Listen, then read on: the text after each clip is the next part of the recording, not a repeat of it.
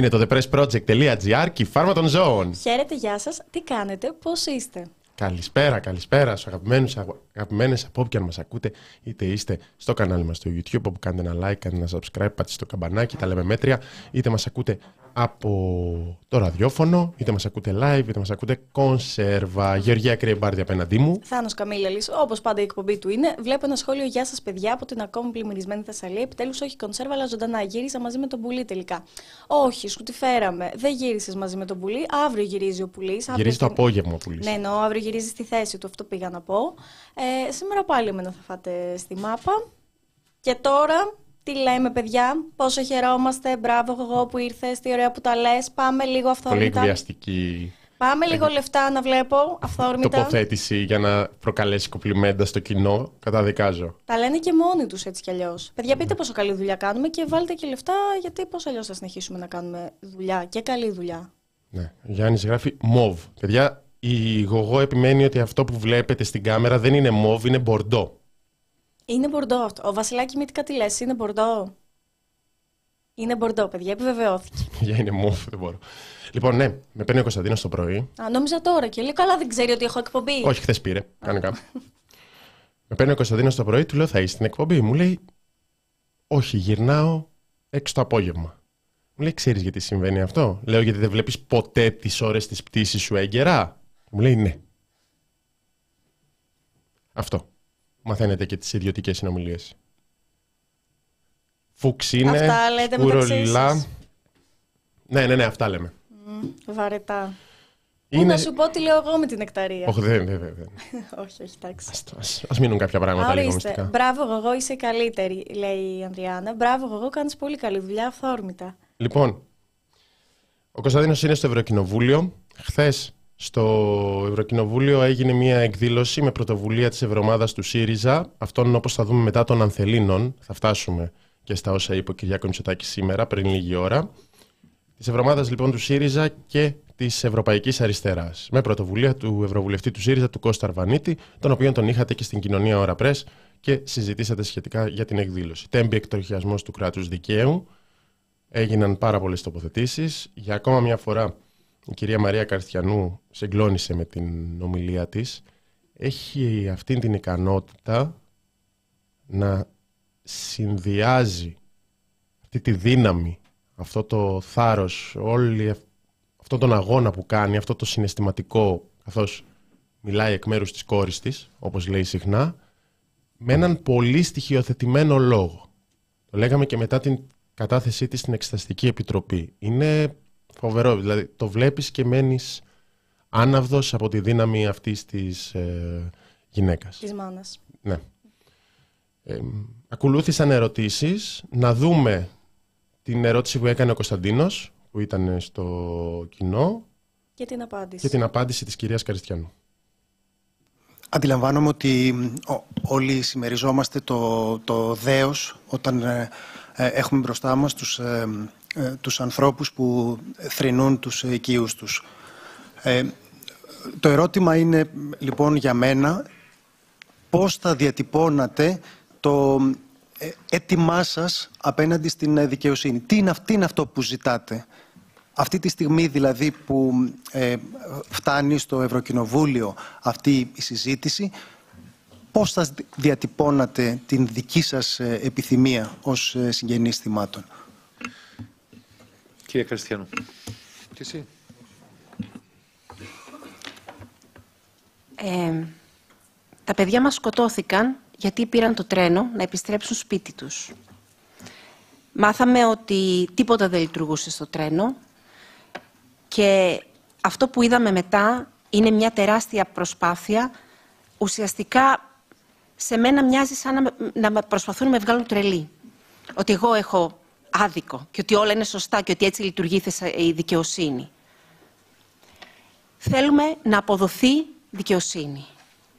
Θέλουμε οι υπεύθυνοι να πάνε φυλακή χωρίς να μας ενδιαφέρει η ιδιότητά τους. Για μένα δεν παίζει ρόλο και φαντάζομαι μιλάω το ίδιο και εκφράζω και τον Παύλο, αν, αν ο δολοφόνος του παιδιού μου είναι πρωθυπουργός, είναι υπουργό, δεν με, δεν με ενδιαφέρει αυτό. Ε, με ενδιαφέρει να τιμωρηθεί ο ένοχος. Όταν όμως, λοιπόν, ε, οι ένοχοι τυχαίνει να είναι σε αυτή την ομάδα, σε μια πολιτική ηγεσία, είναι πολύ μεγαλύτερο το έγκλημα, απλώνει σε όλη την κοινωνία, γιατί δείχνει ότι αυτοί οι άνθρωποι μπορούν να κάνουν ό,τι θέλουν. Δεν τους αγγίζει τίποτα. Δεν ισχύουν οι νόμοι. Άρα λοιπόν, εγώ νομίζω ότι ζω σε μια δημοκρατική χώρα, νομίζω ότι ζω σε ένα κράτος δικαίου. Τελικά δεν μπορώ να καταλάβω. Νομίζω ότι το πολίτευμα έχει αλλάξει. Νομίζω ότι ε, η κυβέρνηση πραγματικά μπορεί να ακόμη και να εγκληματεί εις βάρος των ζώων μας και να μένει ατιμόρυτη. Αυτό δεν μπορούμε να το επιτρέψουμε. Εγώ θα σταθώ ειδικά στο σημείο που λέει ότι όταν μια μικρή ομάδα ανθρώπων πραγματοποιεί ένα έγκλημα ή τέλος πάντων πρέπει να ελεγχθεί για ένα έγκλημα, το λέει και η κυρία Καριστιανού, λέει δεν με ενδιαφέρει ποιος είναι, είναι πρωθυπουργός, είναι υπουργός, είναι κάποιος τέλεχος. Όταν λοιπόν μια μικρή ομάδα κάνει αυτό και υπάρχει αυτή η κατάσταση της ατιμορρησίας και της ε, συσκότησης και να κάνουμε μια εξεταστική επιτροπή που προβλέπεται συνταγματικά και γίνεται κατάχρηση αυτού του δικαιώματος. Γιατί γίνεται μια εξαστική επιτροπή, μπαίνει στο Προεδρείο, έχει την πλειοψηφία, το κόμμα το οποίο ελέγχεται, του οποίου ο πρώην Υπουργός ελέγχεται. Συμβαίνει αυτό. Το βλέπεις. Έχει περάσει ένας χρόνος. Λέει στην ομιλία της είναι αυτή τη στιγμή φυλακή, είναι ο σταθμάρχης και ένας ακόμα υπάλληλος. Όταν λοιπόν υπάρχει αυτό το αίσθημα της ατιμορρησίας, αυτό διαχέεται στην κοινωνία. Η κοινωνία καταλαβαίνει ότι δεν υπάρχει δικαιοσύνη, καταλαβαίνει ότι δεν θα βρει το δίκιο της όταν συμβαίνουν αυτά. Δηλαδή είναι περισσότερες φορές χειρότερο από αυτό. Κοίταξε, λέμε για την κοινωνία. Εμένα με απασχολεί πάρα πολύ ποιους πραγματικά απασχολεί αυτό. Τι θέλω να πω; Ε, και ο κύριος Αρβανίτης εχθές που έδωσε το λόγο στον Κωνσταντίνο για ερώτηση ανέφερε ότι αναδεικνύουμε το θέμα. Επίσης στη συζήτηση εχθές την μετέδιδαν κάποια περιφερειακά κανάλια στα οποία αναφέρθηκε ο κύριος Αρβανίτης και έδωσε και μπράβο και είπε στους ευρωβουλευτές και εσείς από τις χώρες σας διαδώστε όσο μπορείτε αυτό το stream να φτάσει παντού. Ε, πραγματικά δεν ξέρω αν στο μέσο ψηφοφόρο, στο μέσο Έλληνα εκεί έξω που παρακολουθούσε χτες το κεντρικό δελτίο ειδήσεων στις 8, σε όποιο κανάλι ή στις 7, ε, ξέρει τι ακριβώς έχει συμβεί. Δηλαδή, μιλάμε για το έγκλημα των τεπών που για όλους είναι δυστύχημα, δηλαδή δεν το λέει κάποιος στο σπίτι του έγκλημα, είναι δυστύχημα, χάθηκαν κάποιοι άνθρωποι, κάποιοι φταίνε και από εκεί και πέρα κλείνουμε την τηλεόραση και η ζωή συνεχίζεται. Δεν νομίζω δηλαδή ότι έχει γίνει σαφές εκεί έξω το πόσο τραγικό και ήταν αυτό που έγινε και τι αιτίες υπάρχουν πίσω από αυτό και ότι δεν υπάρχει δικαιοσύνη. Ότι υπάρχει, αυτό το, υπάρχει αυτή η ατιμορρησία. Δεν νομίζω ότι αυτό το μήνυμα εκεί έξω έχει περάσει. Ε, δεν ξέρω. Θα προτιμούσα να είμαι πιο αισιόδοξος. Ναι. Όχι πολύ. Έχουμε φτάσει στο σημείο της ατιμορρησίας. Εμένα με συγκλώνησε πάρα πολύ η αρχή της ε, κυρίας Καριστιανού, που λέει ότι τα παιδιά μας σκοτώθηκαν επειδή μπήκαν στο τρένο για να γυρίσουν σπίτι τους. Αυτό σε μια ευρωπαϊκή χώρα το 2023 όταν έγινε. Ε, ντροπή, δεν, δεν υπάρχει άλλη λέξη. Και είναι τρομερή η δύναμή της, η ψυχραιμία με την οποία μιλάει και επιχειρηματολογεί και η δύναμη που βγάζει, γιατί μιλάει εκ μέρους της κόρης της, της Μάρτης και όλων των παιδιών που χάθηκαν. Και ήταν τουλάχιστον συχαμερός ο τρόπος με τον οποίο ο Κώστας Αχιλέας Καραμανλής στην Εξεταστική για τα Τέμπη έπιασε στο στόμα του αυτούς τους ανθρώπους. Υπονοώντας ότι πρέπει να είναι βουβός ο πόνος. Έτσι το εξέλαβαν τα θύματα. Και γενικά το ύφος. Έτσι ήταν. Γιατί είπε ουσιαστικά, ε, να πούμε, γιατί κάποιος μπορεί να μην το ξέρει, ότι έχω μιλήσει με συγγενείς θυμάτων και ξέρω ότι αυτοί που έχουν χάσει και λοιπά, που πονάνε πραγματικά, δεν είναι βουβός ο πόνος τους. Ναι. Ντροπή. Ναι. Το είπε και σε ένα σημείο και προφανώς λέει τα αυτονόητα. Θα ήθελα πολύ να μην είμαι εδώ. Το λέει σε ένα σημείο της ομιλίας της θα ήθελα πολύ να μην μιλάω. Αυτό συμβαίνει, αυτή η επίθεση συμβαίνει απέναντι σε κάθε ε, συγγενή θύματος που βγαίνει και μιλάει και αναζητεί δικαιοσύνη. Τύπου γιατί δεν κάθεσαι να θρυνήσει σπίτι σου μόνος σου και μας ενοχλείς αυτή τη στιγμή, λένε αυτοί, και μας προκαλείς πολιτικό πρόβλημα. Βεβαίως, γιατί όλα εξετάζονται υπό το πρίσμα του τι κόβει ψήφους και το τι ενοχλεί την κυβέρνηση. Ο καθένας με τις προτεραιότητές του. Άλλος βάζει μπροστά το να αποδοθεί δικαιοσύνη, ακόμα κι αν η κυβέρνηση κατά τον ίδιο μπορεί να κάνει πάρα πολλά καλά, θα συμβεί και κάτι αρνητικό, θα σου πει κάποιος, θα έλεγε κάποιος στοιχειοδός σκεπτόμενος πολίτης. Αλλά και ο άλλος σκέφτεται εκεί πέρα, τώρα αυτή γιατί μιλάει; Αυτή γιατί φωνάζει; Αυτή μας κάνει κακό αυτή τη στιγμή. Αναζητεί δικαιοσύνη. Αν είναι δυνατόν, μια χαρά πάμε να το καλύψουμε. Αλλά είναι θέμα προτεραιοτήτων. Δηλαδή, είναι κρίνεις απλά εξιδίων τα αλότρια. Είναι, το είχε πει η, η Σόφη Ίνετφελτ στη συζήτηση για το Ευρωκοινοβούλιο την πρώτη πριν το ψήφισμα, όταν φώναζε η κυρία Σιμακοπούλου, η Ευρωβουλεύτρια της Νουδού, ε, που έλεγε όλα αυτά περί ανθελίνων και τέτοια και της λέει η κυρία Ίνετφελτ σας κάνει εντύπωση να υπάρχει κάποιος πολιτικός που απλά έχει αξίες και δεν το βλέπει μικροκομματικά; Το λέω σε ελεύθερη μετάφραση. Μετά είπε η κυρία Σιμακοπούλου ότι όχι, κοιτάζουμε στον καθρέφτη και βλέπω μια τέτοια πολιτικό. Εντάξει. Ναι. Καλά, παρόλα αυτά για τον Κυριάκο Μητσοτάκη που είπε και σήμερα στη Βουλή, δεν, ε, ναι, ναι, κάνω άλματα γιατί με, με προκαλείς, με τσιγκλάς. Πάντως για την εξεταστική να πούμε ότι σήμερα κατέθεται ο Κώστας Αγοραστός, ο πρώην γαλάζιος περιφερειάρχης Θεσσαλίας. Ε, ωστόσο, αποφάσισε να τηρήσει στάση σιωπής ε, λόγω του ότι του έχει ασκηθεί ποινική δίωξη για το μπάζωμα ουσιαστικά του χώρου που τελέστηκε το δυστύχημα το οποίο έγινε και δεκτό το, το αίτημά του, άρα δεν θα καταθέσει όσο η διαδικασία η ποινική είναι σε εξέλιξη στη δικαιοσύνη. Ναι, ναι, ναι. Οπότε ολοκληρώθηκε, ήταν πάρα πολύ σύντομη η εμφάνιση του κυρίου Αγοραστού στο, στην εξεταστική. Πηγαίνοντας πίσω στην κατάθεση της Μαρίας Καρσιανού, βλέπεις τη δύναμη και προσπαθείς να σκεφτείς απλά τι έχουν περάσει τα, οι συγγενείς των θυμάτων πέρα από τον πόνο τους σε αυτό το χρόνο. Δηλαδή, όταν σου λένε πήγα στην εισαγγελέα του, του Αρίου Πάγου και το λένε και το ξαναλένε, το είπε και χθες στο Ευρωκοινοβούλιο, το είχε πει και σε εμάς σε ειδική εκπομπή για τα τέμπη. Πήγα, στο, πήγα στην εισαγγελέα και μου είπε: Εντάξει, προσπαθήστε να πάτε μπροστά, να σας βοηθήσει και η Εκκλησία και όλο αυτό. Αυτά συσσωρεύονται. Δηλαδή είναι πας από εδώ, πας από εκεί, προσπαθείς να μιλήσεις με κάποιον εισαγγελέα, βλέπεις την υπόθεση να λιμνάζει, βλέπεις τις χιδαίε δηλώσεις του κάθε Μαρκόπουλου βλέπεις την εξεταστική που έχει πλειοψηφία η Νέα Δημοκρατία να ελέγξει τη Νέα Δημοκρατία, τα βλέπεις όλα αυτά. Φτάνει σε ένα σημείο να πεις: Τι χώρα ζούμε.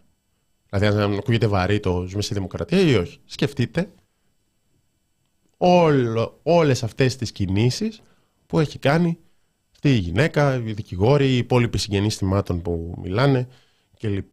Καλά, ήταν και φοβερή η απάντησή της στην κατάθεση του Κώστα Καραμαλή Δηλαδή στο σημείο που λέει «Τι λυπηρό οι νομοθέτες δεν με ρίμνησαν για ανθρώπους σαν και εσάς, δεν μπόρεσαν να φανταστούν το μέγεθος αναξιοπρέπειας και ανηθικότητας ανθρώπων σαν και εσάς». Δηλαδή ότι υπάρχουν αυτές οι προβλέψεις, περί, εγώ έτσι το εξέλαβα, υπάρχουν όλα αυτά, υπάρχουν οι νόμοι, αλλά κανείς δεν έχει φανταστεί ότι θα, θα, κάποιος που έγινε επί των ημερών του αυτό το έγκλημα θα εκμεταλλευτεί όλο αυτό το σύστημα και θα κρύβεται πίσω από διαφορού τύπου ασυλίες πίσω από τους συναδέλφους του. Και Γιατί μπορεί να πει κάποιος τυπικά, ναι, δεν είναι, δεν είναι η βουλευτική ασυλία, να το ξεκαθαρίσουμε. Και το λέμε εδώ πέρα στην εκπομπή μονίμως. Είναι το 86, το άρθρο 86 του νόμου περί μη ευθύνη υπουργών. Εμπνευστής Ευάγγελος Βενιζέλος για να, για να θυμούνται οι παγιοί να μαθαίνουν νεότεροι. Αλλά και πάλι. Υπήρχαν πολλές διαφορετικές, πολύ διαφορετικοί τρόποι για να αντιδράσει ο Κώστας Καραμαλής σε αυτά πέρα από το πρακτικό κομμάτι, το ύφος του στην εξεταστική, ψάχνω ακόμα λέξη να το χαρακτηρίσω. Δεν, δεν ξέρω πώς ακριβώς χαρακτηρίζεται αυτή η χειδαιότητα. Έχει πραγματικά σημασία, νομίζω, να δείτε, έστω όσο αντέξετε ή όσο χρόνο διαθέτετε, ε, την κατάθεσή τους στην εξεταστική. Ήταν, ήταν τρομερό. Γράφεται για την κυρία Αδελίνη, η ίδια εισαγγελέα που καλεί τον αεροπάγο για το ψήφισμα στο Ευρωκοινοβούλιο. Αυτό υπάρχει δεν είναι η κυρία Κλάπα, η πρόεδρος του Άριου Πάγου, καλή τον Άριο Πάγο σε μια συζήτηση για το ψήφισμα του Ευρωκοινοβουλίου που δεν έχουμε καταλάβει ακριβώς τι είναι και ελπίζουμε να μην είναι αυτό που έχει αναφερθεί ότι είναι. Δηλαδή αν να την καταργήσουμε και επίσημα με μια ανακοίνωση στη διάκριση των εξουσιών, εγώ θα ήθελα να μην συμβεί με ένα επίσημο κείμενο, γιατί αυτό θα σημαίνει οποιοδήποτε, οποιαδήποτε αντίδραση του Άριου Πάγου. Ελπίζω να μην χρειαστεί να σχολιάζουμε για το πόσο ο Άριος Πάγος αμήνεται για υπερασπιζόμενος στην κυβέρνηση Μητσοτάκη.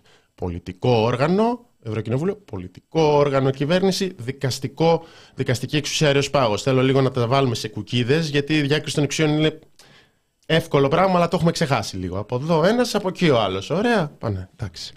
Λοιπόν, στο κομμάτι των τεμπών, χθες βγήκε, ναι, χθες η εφημερίδα Δημοκρατία δημοσίευσε ένα αποκαλυπτικό έγγραφο, το οποίο είναι από τον κύριο Τσαλίδη, είναι πρώην μάλιστα βουλευτής της Νουδού, πιο παλιά, και τότε διευθύνως σύμβουλος της Τρενοσέ. Να φανταστώ ότι έτσι γίνεται. Λέω Δημοκράτη, το βάλαμε στην Τρενοσέ. Ταιριάζει για Ελλάδα. Ναι. Στέλνει μια επιστολή, υπάρχει κοινοποίηση σε όλους τους αρμοδίους, υπάρχει κοινοποίηση και στο γραφείο του και στο Υπουργείο Υποδομών, στον κύριο Καραμαλή και στέκεται σε μια σειρά από ατυχήματα που έχουν συμβεί το, στα μέσα του 2021 στον εκτροχιασμό και την ανατροπή δύο ενδιάμεσων οχημάτων βιτίων ενός εμπορικού σειρμού μεταφοράς καυσίμου και αυτοκινήτων του ελληνικού στρατού στη Λευκοθέα Σερών, Αύγουστο του 2021, και μία μέρα μετά, 25 Αυγούστου το ένα, 26 το άλλο, στο γεγονός ότι βρέθηκε στην έξοδο του σταθμού του Δομοκού όχημα του ΟΣΕ το οποίο δεν είχε ασφαλιστεί ορθά, με το οποίο συγκρούστηκε κατερχόμενη επιβατική αμαξοστοιχεία. Και στέλνει επιστολή ο κύριος Τσαλίδης και λέει μεταξύ άλλων, διαβάζω από τα σχετικά άρθρα, η έλλειψη προσωπικού του ΟΣΕ, σταθμαρχών και κλειδούχων σε συνδυασμό με τη μη λειτουργία της σηματοδότησης σε μεγάλα τμήματα του δικτύου, η μη πλήρως συντηρημένη δομή, η χώρη πέριξ αυτής, ο ορισμός βραδιποριών σε διάσπαρτα σημεία του δικτύου, η γενικότερη αίσθηση εγκατάλειψης της σιδηροδρομικής υποδομής χωρίς να υπάρχει ορατό σχέδιο αναδιοργάνωσής της, καθιστούν τη σιδηροδρομική λειτουργία δύσκολη και επικίνδυνη έχουν ως αποτέλεσμα σοβαρά συμβάντα και, πλέον, και επιπλέον δυσχεραίνουν τη διαχείριση της αποκατάστασης και κυκλοφορίας σε περιπτώσεις κρίσιμων περιστατικών ασφάλειας επί της γραμμής. Η παράταση και επιδείνωση τη υφιστάμενη κατάσταση δημιουργεί προποθέσει ώστε να αυξηθεί η συχνότητα των συμβάντων επιγραμμή, με ορατό πλέον τον κίνδυνο να υπάρξει ένα συμβάν μέγιστης σοβαρότητας. Είναι δεδομένο ότι οι σημερινές συνθήκες λειτουργίας κυκλοφορίας, προβλήματα στην υποδομή που απαριθμίσαμε, καταλήγουν σε συνεχώς μεταβαλλόμενες βραδιπορίες και μονοδρομήσεις τρένα στην ίδια γραμμή καθιστώντας περισσότερο πιθανά τα ανθρώπινα λάθη με απρόβλεπτες συνέπειες και θαυμαστικά. Θεωρούμε καθήκον να επισημάνουμε ότι αν δεν γίνει άμεσα και οργανωμένα προσπάθεια θεραπείας των αδιαφυσβήτων των προβλημάτων της υποδομής και της ρύθμισης κυκλοφορίας, θα έχουμε όλο ένα και περισσότερα αριθμητικά και μεγαλύτερα σοβαρότητα συμβάντα με τεράστια επίπτωση στη λειτουργία του ελληνικού σιδηροδρόμου. Δεν είναι προφητικό. Δεν είναι δηλαδή ότι βγήκε κάποιος και μύρισε τα νύχια του και είπε έτσι θα γίνουν τα πράγματα. Μιλάμε με στοιχεία. Ναι, δεν είναι οι κακοί συνδικαλιστές που επίσης έλεγαν το ίδιο. Ναι, ναι, βέβαια. Και ο Καραμαλής, ιδέα, διάβαζε ό,τι τον βόλευε από το εξώδικο των μηχανοδηγών του ΟΣΕ και δεν έμενε και στις ανακοινώσεις γιατί προσπαθούσε να πει ότι το μόνο που ζητούσαν οι μηχανοδηγοί είναι προχωρήστε την 717 στα ζητήματα ασφαλείας αυτό το βιντεάκι που έχει κυκλοφορήσει ευρέως μηχανοδήγοι. Δεν έλεγαν αυτό, αυτό το ξέρουμε από την πρώτη μέρα. Πολλές φορές το λέει ο Κωνσταντίνος αυτό πάρα πολύ καλά. Τον μνημονεύω τώρα που λείπει, γιατί μου λείπει. Πολλές φορές πρέπει να επιστρέφουμε στην πρώτη μέρα μετά το έγκλημα. Όχι για να φορτιστούμε πάλι συναισθηματικά, γιατί στην πρώτη μέρα είχαν βγει τα παντα Δεν ξέρω αν το θυμάστε. Ακριβώς. Είχε βγει ο Γενιδούνιας στην ΕΡΤ πρωί-πρωί και έλεγε, φώναζε, δεν λειτουργεί τίποτα είχαμε μάθει για τα εξώδικα των μηχανοδηγών, είχαμε μάθει για τις ανακοινώσεις των μηχανοδηγών και είχε βγει και η παρέτηση για, το, για τη μη υλοποίηση των συστημάτων ασφαλείας του κυρίου Κατσιούλη. Είχαν βγει αυτά τα χαρτιά. Δεν μειώνω τις μετέπειτα πληροφορίες, απλώς μετά ήρθε και η προσπάθεια συσκότησης από την κυβέρνηση. Αυτά. Όχι, τα σκαλίζετε, έγιναν μερικά λαθάκια, εσείς είστε αλάνθαστοι. Ναι. Ε, είναι έγγραφο να ξαναπούμε, είναι από το, το Σεπτέμβριο του 2021. Προειδοποιεί έγκαιρα. Δεν μπορεί να πει κανείς ότι είναι προειδοποίηση τελευταία στιγμής. Είναι 1,5 χρόνο πριν το έγκλημα στα Τέμπη. Είναι ακόμα μια προειδοποίηση, δεν είναι η πρώτη. Και ο, όταν ρωτήθηκε ο πρώην Υπουργός Μεταφορών, λέει: Δεν με είχε ενημερώσει κανείς. Ήξερα μόνο ότι πρέπει να προχωρήσω την 717. Σε ενημερώσει κάποιος. Όχι. Ούτε οι μηχανοδηγοί το είπαν ποτέ, ούτε μου το είπε κάποιος άλλος. Πάντως αυτό με τους εκτροχιασμούς ε, άλλων τρένων ήταν ε, σύνηθες. Δηλαδή την πρώτη φορά που είχα μπει εγώ ε, φοιτήτρια για να ανέβω με το τρένο να κάνω το Αθήνα-Θεσσαλονίκη σε νυχτερινό δρομολόγιο, Σταματήσαμε κάποια στιγμή, νομίζω, Λιανοκλάδη, σε εκείνη την περιοχή τέλος πάντων. Ε, γιατί το προηγούμενο δρομολόγιο, το προηγούμενο τρένο μπροστά, είχε εκτροχιαστεί, εμπορικό ήταν. Οπότε σταματήσαμε εκεί, περιμέναμε, χωρίς λόγο και αιτία. Περπατήσαμε μετά κάμποσο χιλιόμετρο, να φτάσουμε κάπου που θα μας έπαιρναν λεωφορεία για να μας πάνε σε άλλο σταθμό Δηλαδή αυτό το ότι εκτροχιάζεται μια αμαξοστοιχεία, ειδικά εμπορική, ήταν πολύ κλασικό. Ναι. Όλοι, όχι, το λέγαμε και προχθές. Ναι. Όλοι το ξέραμε. Εγώ πριν κάποιους μήνες είχε κάτι μας λέγανε, είχε πέσει κεραυνό, ας πούμε, είχε σταματήσει το τρένο. Νόμιζα να το λέω μετά στην, ε, στην εκπομπή για το τι συνέβη. Ε, κάτι είχε γίνει ένα βραχικύκλωμα λόγω κεραυνού, είχε σταματήσει το δίκτυο. Λοιπόν, ε, σήμερα ψηφίζεται το νομοσχέδιο για τα ομόφυλα ζευγάρια. Τοποθετείται ο Κυριάκος Μητσοτάκης. Μίλησε ο Κυριάκος Μητσοτάκης. Έσπασε τη σιωπή του. Προφανώς προσπάθησε να πατήσει πάνω στο μόνο προοδευτικό πράγμα που έχει φέρει για να απαντήσει στις καταγγελίες για το κράτος δικαίου και έχουμε ένα απόσπασμα, θα ζητήσουμε συγγνώμη, είναι από την ομάδα αλήθειας, αλλά είναι το σημείο όπου απευθυνόμενος στον κύριο Φάμελο του ΣΥΡΙΖΑ το απαντάει για το κοινοβούλιο ψύχρεμα, μη λαϊκίστικα και θα δείτε. Κυρίες και κύριοι της αντιπολίτευσης για το γεγονός ότι το περιοδικό εκείνο το οποίο είναι περισσότερο ταυτισμένο από οποιοδήποτε άλλο ως θεματοφύλακας του κράτους δικαίου και της φιλελεύθερης δημοκρατίας το Economist κατέταξε την Ελλάδα στην 20η θέση παγκοσμίως ως προς το δίκτυο δημοκρατίας αναβαθμίζοντάς την για πρώτη φορά από το 2010 σε όρημη δημοκρατία. Αυτά και δεν τα λέτε στο Ευρωκοινοβούλιο, όπου πάνε οι ευρωβουλευτές σας και ασκημονούν κατά της πατρίδας, όταν πληρώνονται από τον Έλληνα φορολογούμενο. Και το μόνο που ξέρουν να κάνουν είναι να υπερψηφίζουν ψηφίσματα και να κοπούν ευρωπαϊκά χρήματα. Αυτά δεν τα λέτε όμως. Πάρτε τα λοιπόν για τα πρακτικά κύριε Φάμελε.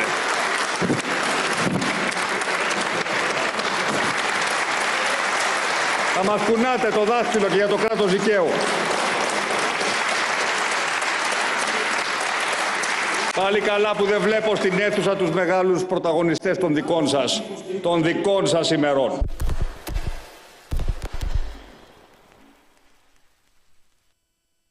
Δεν τα λέτε. Δεν τα λέτε. Μας κουνάτε τα το λέτε; δάχτυλο μόνο. Τα λέμε το μεταξύ, το βάλαμε. Αλλά... Κουνάτε το δάχτυλο. Ένα περιοδικό Όχι ένα τυχαίο. Όχι ένα τυχαίο. Ο θεματοφύλακας. Δεν θα κοιτάμε τώρα οργανώσεις, ευρωκοινοβούλια και άλλα τέτοια. Δεν θα τα κοιτάμε αυτά. Θα κοιτάμε τι γράφει ένα περιοδικό που μας έβγαλε και ε, top χώρα του 2023. Δείχνει χαρτί που μπορεί να είναι συνταγή γεμιστά. Όχι, όχι, είναι και είναι πρόσφατη η έκθεση. Είναι, η- δημοσιεύτηκε χθες. Είμαστε όντως, σύμφωνα με τα κριτήρια του Economist, είμαστε στην 20η θέση. Βάλε χειρό. Μετράνε διάφορα, μετράνε διάφορα κριτήρια. Μετράει η civil- όσο πρόλαβα να το δω, μετράει και civil liberties, λέει, κοινωνικά δικαιώματα, ε, δικαιώματα της κοινωνίας των πολιτών. Μετράει βέβαια και την ε, θεσμοθέτηση της επιστολικής ψήφου. Δηλαδή κάνει πάντα μια ιδιαίτερη μέτρηση. Άλλες φορές που ανεβαίναμε στι κατατάξεις ήταν για την άρση των μέτρων, τη- ήταν και λόγω της άρσης των μέτρων της πανδημίας π.χ. Πρέπει να βλέπεις και τα κριτήρια. Ε, χειροκρότημα δεν θα βάλω, ξέρουμε σε ποια χώρα, χώρα ζούμε. Εντάξει, σαν θέλει να συνομιλεί. Αυτό είναι μόνο ένα απόσπασμα γιατί επανήλθε. Υπήρξε ένας διάλογος ένα, με τον ε, κύριο Φάμελο, ο οποίος το απάντησε πάρα πολύ καλά. Να το, πρέπει να το πούμε αυτό. Ήταν πολύ συγκεκριμένα. Και σε ένα σημείο έλεγε ο, ο Φάμελος ότι ποιοι ευρωβουλευτές του ΣΥΡΙΖΑ, γιατί προσπαθούσε ο Μητσοτάκης να πει ότι ο ΣΥΡΙΖΑ επηρέασε τους υπόλοιπους 330 βουλευτές που ψήφισαν κατά. Που δεν συμβαίνει σε κάθε χώρα. Έχει συμβεί δύο φορές, στην Ουγγαρία και στην Ελλάδα. Μας διάλεξαν στην τύχη προφανώς. Και λέει ο Φάμελο, δύο βουλευτές έχουμε. Είμαστε περήφανοι, λέει, για τους βουλευτές μας, αλλά προσπαθούσε και αυτός να απαντήσει στο ότι επηρέασε ο ΣΥΡΙΖΑ. Οι δύο ευρωβουλευτές του ΣΥΡΙΖΑ επηρέασαν όλους τους άλλους, και τους σοσιαλιστές και τους ε, φιλελεύθερους του, του κόμματος που ίδρυσε ο Μακρόν, και όλους αυτούς για να βγάλουν ψήφισμα κατά μίας ακόμα χώρας από τις 27 της Ευρωπαϊκής Ένωσης και σκέφτηκαν την Ελλάδα. Μετά είχε και άλλο, το, δηλαδή το κρεσέντο συνεχίστηκε, δεν προλάβαμε να το κάνουμε, να παίξουμε και το βίντεο. Γιατί ξεκινάει ο Μητσοτάκης και επιτέθηκε σε όλους τους ευρωβουλευτές Ναι, που ναι, ναι. ψήφισαν Γιατί λέει, πού ήταν αυτοί οι ευρωβουλευτές όταν με, στην υπόθεση με τις τηλεοπτικές άδειες δεν το είχαν ακούσει αυτό. Πού ήταν αυτοί οι ευρωβουλευτές, λέει, όταν σέρνανε δημοσιογράφους στο αυτόφορο με χειροπέδες; Νομίζω αναφέρεται στη μήνυση Καμένου ε, κατά του Θανάση Μαυρίδη. Εγώ το έχω ξαναπεί, είχα γράψει τότε υπέρ του Θανάση Μαυρίδη. Το έχω κάνει και αυτό στη ζωή μου. Ε, από λόγους αρχής. Ε, και πού ήταν αυτοί οι ευρωβουλευτές; Στην τάδε περίπτωση του ΣΥΡΙΖΑ και ουσιαστικά ότι μεροληπτούσαν τότε υπέρ του ΣΥΡΙΖΑ όλοι αυτοί οι ευρωβουλευτές και τώρα στράφηκαν κατά της κυβέρνησης. Πολύ λογικά επιχειρήματα. Αυτό το whataboutism είναι ότι καλύτερο για να κερδίσεις μια κουβέντα. Εμένα, σαν επιχείρημα, μου άρεσε πάρα πολύ το πού ήταν αυτοί οι ευρωβουλευτές όταν εσείς, δηλαδή ο ΣΥΡΙΖΑ, επιχειρήσατε να ελέγξετε το τηλεοπτικό πεδίο. Πάμε πάλι. Είπε ο Κυριάκος Μητσοτάκης ότι κάποιοι επιχείρησαν να, ελέγξουν, να ελέγξουν το τηλεοπτικό πεδίο. Το τηλεοπτικό πεδίο. Ναι, το οποίο είναι τώρα ελεύθερο και ανεξάρτητο και ο κακός ΣΥΡΙΖΑ επιχείρησε να το ελέγξει. Να πούμε ότι ό, όποια γνώμη και να έχεις για το, για το τι συνέβη και μπορείς να κρίνεις δικαστικές αποφάσεις στο κομμάτι των τηλεοπτικών αδειών το κράτος δικαίου κάπως έδειχνε να δουλεύει. Δηλαδή πέρασε κάτι η κυβέρνηση, πέρασε ο νόμος Παπά και ήρθε μετά το Συμβούλιο της Επικρατείας και το έβγαλε, και έβγαλε ένα κομμάτι του αντισυνταγματικό. Δηλαδή υπήρξαν τα θεσμικά αντίφαρα. Ο καθένας το κρίνει αυτό όπως θέλει. Στη συνέχεια, ε, ένας υπουργός που ελέγχθηκε, καταδικάστηκε για πλημέλημα, πήγε στο ειδικό δικαστήριο και καταδικάστηκε. Δηλαδή συμβαίνει, απλώς αρκεί να είναι βουλευτής της αντιπολίτευσης. Από την άλλη πλευρά. Ναι, εν τω μεταξύ, λέει ο Μητσοτάκης, αυτό που ξέχασα το πολύ σημαντικό, πού ήταν οι ευρωβουλευτές στην υπόθεση της κεβορίας της Νοβάρτης. Να το. Να το. Το είπα. Αυτό, αυτό που, ναι. Εδώ είναι οι ευρωβουλευτές να θυμίσουμε. Το ψήφισμα αφορά και την Ελένη του Λουπάκη, την πρώην εισαγγελέα διαφθοράς και τις επιθέσεις κατά του Χριστού Ράμου. Πού ήταν; Κουνάνε τώρα το δάχτυλο. Πού ήταν; Ευρωπαίοι. Ναι. Δηλαδή υπάρχει όλο είναι αυτό. Είναι τρομερό το θράσος του. Και ξέρεις ποιο είναι το πιο τρομερό; Ότι πέρα από αυτό που γίνεται αυτό δεν θα φτάσει ποτέ στον κόσμο. Δηλαδή ο κόσμος θα ανοίξει να δει το δελτίο ειδήσεων στις 8 και θα... Αυτό το κομμάτι θα δει. Ναι, ακριβώς. Θα δει τον Κυριάκο Μητσοτάκη να βάλετε κατά των Ευρωβουλευτών και ο κόσμος θα καταλάβει όντως. Κοιτά, εμείς τι καλά και οι Ευρωβουλευτές θα βάζουν μαζί μας. Θέλουν να, να ε, ε, βρίσουν τέλος πάντων την κυβέρνησή μας, τον Πρωθυπουργό μας, τη χώρα μας. Αυτό θα περάσει στον κόσμο. Αυτό θα περάσει. Ούτε θα μάθει κάποιος για όλα τα, τα ψηφίσματα εναντίον μας για το κράτος δικαίου, τη δημοκρατία, τις ελευθερίες. Ναι. Δυστυχώς. Ε, το απόσπασμα θα, θα παίξει είναι αυτό. Και αυτό κυκλοφορεί ήδη. Δηλαδή, γι' αυτό το παίξαμε από ομάδα λίστα και κατευθείαν το βγάλανε. Γιατί είναι φοβερό επιχείρημα το. Ε, αυτά δεν τα λέτε και το που ήσασταν τότε. Και γι' αυτό ήταν... φώναξε. Είναι πάντα σαν να είναι κάτι στημένο, τύπου τώρα θα μιλήσω δύο λεπτά, όλα τα κανάλια να είστε λίγο εδώ συντονισμένοι να κόψετε αυτή τη φέτα. Θα αγκαζώσω, θα υψώσω φωνή, θα πω αυτά δυναμικά. Το παίρνετε έτοιμο, το παίζετε. Και μετά έφυγε. Έφυγε από τη Βουλή μετά, από την Άλλη. ομιλία. Έφυγε, έφυγε, έφυγε, ναι. Okay. Μετά μιλούσε η Ζωή Κωνσταντοπούλου, λέει. Εν τω μεταξύ και έγινε και κάτι περίεργο, γιατί έχω την αίσθηση, δεν ακούσαμε τι είπε. Κάποιος ε, βουλευτής της Νέας Δημοκρατίας πήρε το λόγο. Δεν ακούσαμε τι είπε, απλά ακούσαμε τον πρόεδρο της Βουλής να λέει πρώτη φορά, όταν κατέβηκε ο Κυριάκος Μητσοτάκης από το βήμα, και λέει ο πρόεδρος, Πρώτη φορά μου το ζητάνε αυτό. Τι να πω, σας άφησα χρόνο να χειροκροτήσετε. Χειροκροτήστε. Δηλαδή, από ό,τι καταλάβαμε, από ό,τι καταλάβαμε κάποιος βουλευτής ζήτησε χρόνο για να χειροκροτήσουν το Μητσοτάκη όταν κατέβαινε. Εμείς ακούσαμε μόνο τον πρόεδρο της Βουλής. Τι να πω, παιδιά. Έγινε 5 με 10 λεπτά πριν την εκπομπή, δεν το πρόλαβα αυτό. Έγινε, το, το είδα ζωντανά και λέμε, γιατί ήμουν με το Παπαδομονολάκι μέσα και λέμε, τι γίνεται εδώ; Ναι. Τέλος πάντων. Γι' αυτό σου λέω, βάλε και εσύ κανένα χειροκρότημα έτσι να υπάρχει. Βάζω, παιδιά, βάζω. Χειροκρότημα για το κράτος δικαίου στην ε, χώρα. Χειροκροτώ νοητά αυτή τη στιγμή. Χειροκροτώ... Α χειροκροτήσουν οι βουλευτές της Νέας Δημοκρατίας και, σε... και όσους αρέσει αυτή η κατάσταση. Που ήταν η Γκόντορ όταν έπεσε το Westfold. Ευχαριστούμε. Ε... Γιώργο, για το σχόλιο. Και, λοιπόν, πηγαίνοντας σιγά σιγά στο επόμενο θέμα που θα έχουμε και την πρώτη συνέντευξη για σήμερα. Τι ήταν και αυτή η καμπάνα που μας έσκασε στο κεφάλι, που μας ξημέρωσε; Εκεί που καθόμασταν ήσυχα, ήσυχα. Ήσυχα. Εκεί, Που, εκεί που δεν συνέβαινε κάτι. Εκεί που δεν είχες πράγματα να ασχοληθείς. Εκεί που ο Economist μας έβγαλε ότι πάμε καλά. Εκεί που ο Economist μας έβγαλε ότι πάμε καλά. Εκεί που η οικονομία ε, ανεβαίνει, κάνει άλματα στο κενό.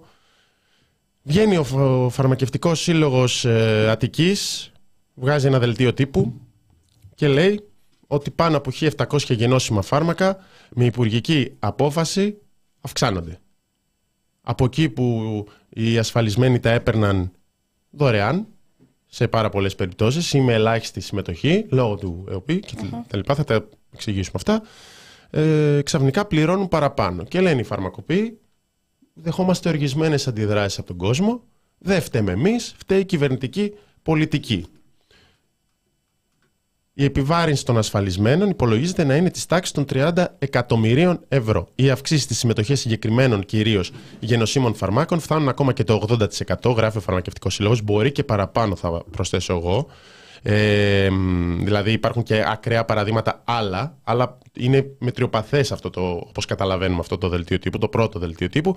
Η επιβάρυνση αφορά πάνω από 1.700 γενώσιμα, καθορίζονται από το Υπουργείο Υγείας οι, οι λιανικέ και ασφαλιστικές τιμές. Δεν φέρουμε καμία ευθύνη. Υπάρχουν κυκλοφορεί και φωτογραφία. Κάποιοι πρέπει να έχουν βάλει ε, φωτογραφία με ένα μήνυμα πάνω στα φαρμακεία. Χαρτί, ναι. Χαρτί που λένε ασφαλισμένε, πληρώνεις παραπάνω, δεν φταίω. Φταίει το Υπουργείο. Ναι, τι ακούν οι φαρμακοποιοί, γιατί αυτό έχει μπει σε εφαρμογή εδώ και τρεις μέρες, από τις 12 Φεβρουαρίου. Είναι ρε παιδί μου το ποδαρικό του Άδων ξανά στο Υπουργείο Υγείας. Δηλαδή δεν θα έμπαινε έτσι, θα έκανε μια είσοδο θεαματική. Ναι, έχει κάνει θεματική είσοδο σίγουρα σε πάρα πολλά ζητήματα. Δηλαδή, από πού να το πιάσεις, από γεματινά χειρουργία. Ναι, σωστά. Ναι, ναι, ναι. Αυτό ήταν το ποδαρικό. Λοιπόν, βγαίνει το πρωί στα κανάλια ο Άδωνης Γεωργιάδης και λέει ότι αυτά είναι ψέματα. Και βάζει το επιχείρημα ότι ναι, μεν έχουν αυξηθεί. Δηλαδή, ναι, μεν έχουν αυξηθεί τα γενώσιμα, αλλά όπως υποστηρίζει ο Υπουργός, θα τον ακούσουμε, ε, υπα- μπορείς να πάρεις φθηνότερο γενώσιμο. Ωραία, δηλαδή αυξάνεται αυτό που σου, σου, βα- σου δίνει τη συνταγή ο γιατρός και λέει το τάδε φάρμακο. Εσύ πας στο φαρμακοποιό να σου γράψει κανονικά το τάδε φάρμακο. Αυτό το φάρμακο έχει αυξηθεί. Ξαφνικά ο φαρμακοποιός σου λέει από 3 που πλήρωνες πληρώνεις 13. Από 0 πληρώνεις 15. Υπάρχει και η λύση, λέει ο Υπουργός, θα δούμε αν ισχύει αυτό, ότι υπάρχει ένα άλλο γενώσιμο που δεν έχει αυξηθεί η τιμή. Οπότε εσύ τι κάνεις, έχεις πάρει τη συνταγή από τον γιατρό που σου λέει αυτό είναι το καλύτερο, και ο, αλλά ο φαρμακοποιός πρέπει να σου δώσει το φθηνότερο γενώσιμο. Οπότε έχουμε δύο ερωτήματα, θα τα συζητήσουμε αμέσως μετά. Το ένα, δεν, δεν, κανείς δεν αρνείται ότι έχουν γίνει αυξήσεις. Το ένα είναι αν, γίνει, αν αυτό είναι τώρα. Ξέρω, άλλο να σου λέει ο γιατρός, μετά εσύ να ψάχνεις και να πεις πώς να πάρω το φθηνότερο, αν αυτό το πράγμα είναι κάπως επιστημονικό. Και το άλλο είναι αν αυτό ισχύει. Δηλαδή, αν μπορεί να πάρει φθηνότερο γενώσιμο. Και επίσης κάτι σημαντικό, τα μη γενώσιμα, τα original, τα αυθεντικά, είναι ούτως ή άλλως αυξημένα.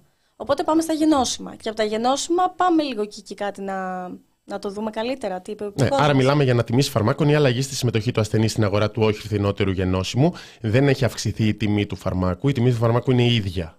Έχει αυξηθεί η συμμετοχή του ασθενή σε 1700 γενώσιμα και προσπαθούμε να δούμε κατά πόσον υπάρχει επιλογή, όχι αν υπάρχει σε μια-δυο περιπτώσεις, κατά πόσον υπάρχει επιλογή να πάρουν το φθηνότερο γενώσιμο, όπως λέει ο Υπουργός Υγείας. Να τον ακούσουμε και θα επιστρέψουμε καλώς εγώ των πραγμάτων με επικοινωνία.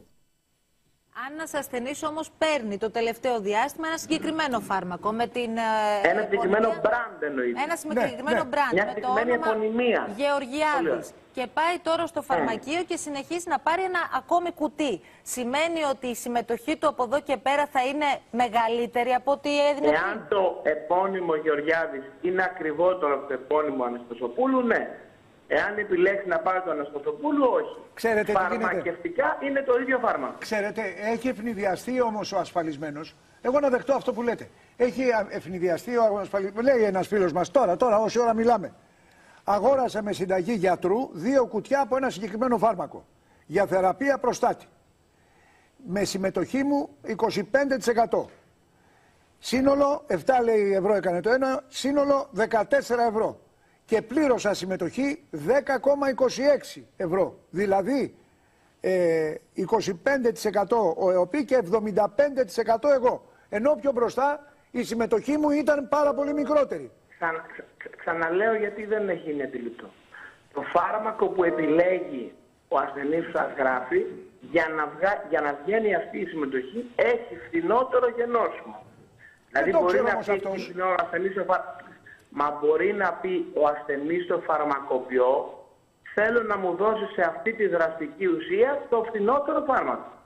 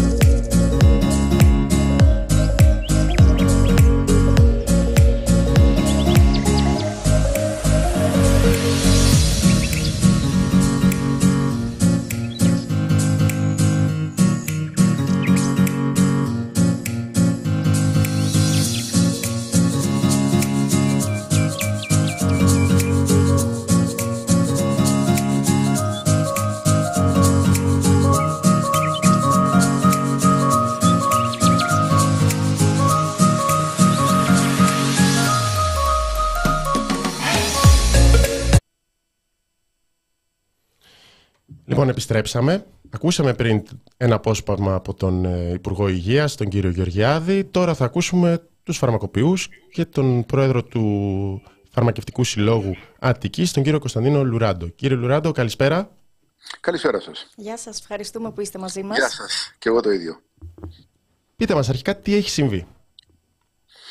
Κοιτάξτε να δείτε κάτι. Ε, λέει ο κύριος Γεωργιάδης ότι δεν αυξήθηκαν οι συμμετοχές, δηλαδή τα ποσοστά συμμετοχών. Έχει δίκιο. Δεν αυξηθήκαν τα ποσοστά συμμετοχής.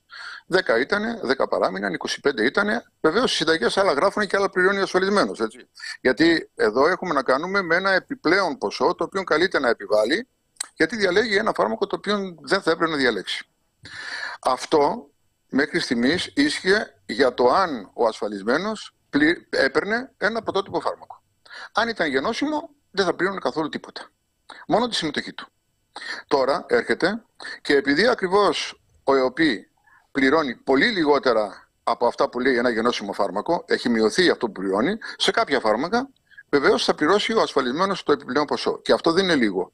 Έχει φτάσει σε σημείο, εκεί που πλήρωνε, ξέρω εγώ, 1-2 ευρώ, να πληρώνει τώρα και 50 και 60 ευρώ. Πράγμα το οποίο είναι πάρα πολύ δύσκολο για να ανταπεξέλθει και σε αυτή την οικονομική δυσχέρεια ο Έλληνας ασφαλισμένο. Α το δούμε λίγο από την αρχή. Ο ΕΟΠΗ γιατί πληρώνει λιγότερα. Ακούστε. Ε, ο ΕΟΠΗ πλήρωνε μέχρι τώρα βάσει μιας τιμής που όριζε εκείνος ως τιμή αναφοράς. Αυτή η τιμή αναφοράς έλεγε για τις στατίνες θα πληρώσω, ξέρω εγώ, 23 ευρώ συγκεκριμένα mm-hmm. και πλήρωνε 23 ευρώ. Αν πήγαινες και έγραφες στατίνη, ο ΕΟΠΗ θα πλήρωνε 23 ευρώ. Το υπόλοιπο, αν έπαιρνες κάποιο πρωτότυπο φάρμακο που έκανε 30, θα πλήρωνε στη συμμετοχή σου 23 και 23 μείον 30 που κάνει το πρωτότυπο και άλλα 7 ευρώ. Αυτό το 7 ευρώ ήταν το επιπλέον αν έπαιρνες το πρωτότυπο. Σήμερα δεν πληρώνει 23, πληρώνει 7. Οπότε πληρώνεις τη συμμετοχή σου στο 7 και αν έχεις πάρει ένα φάρμακο το οποίο δεν κάνει 7, θα πληρώσει και τη διαφορά με αυτό που πήρες. Δηλαδή, αν κάνει 23, όπως ήταν την προηγούμενη φορά, θα πληρώσει άλλα 16 ευρώ. Ωραία, κύριε Ρουράντο, όπως το καταλαβαίνω εγώ. Η τιμή του φαρμάκου δεν έχει αυξηθεί, αυξάνεται η συμμετοχή, το, αυτά που πληρώνει ασφαλισμένος. Οπότε μιλάμε για αυξήσεις. Το ερώτημα είναι, γιατί άκουγα και τον Υπουργό και τον ακούγαμε εδώ πέρα στην εκπομπή, υπάρχει φτηνότερο γενώσιμο; Δηλαδή υπάρχει στατίνη αυτή τη στιγμή που έχει μείνει π.χ. στην ίδια τιμή; Και υπάρχει επίσης η δυνατότητα και πόσο σωστό είναι αυτό να διαλέγει ο ασθενής και να αλλάξει φάρμακο στον φαρμακοποιό; Μπήκε λοιπόν ο ασθενής στο φαρμακείο και μου έφερε μια συνταγή, στατίνες. Του λέω ότι πλήρωνες μέχρι τώρα ε, τίποτα γιατί ήταν 0%. Η στατίνη έκανε 23 ευρώ.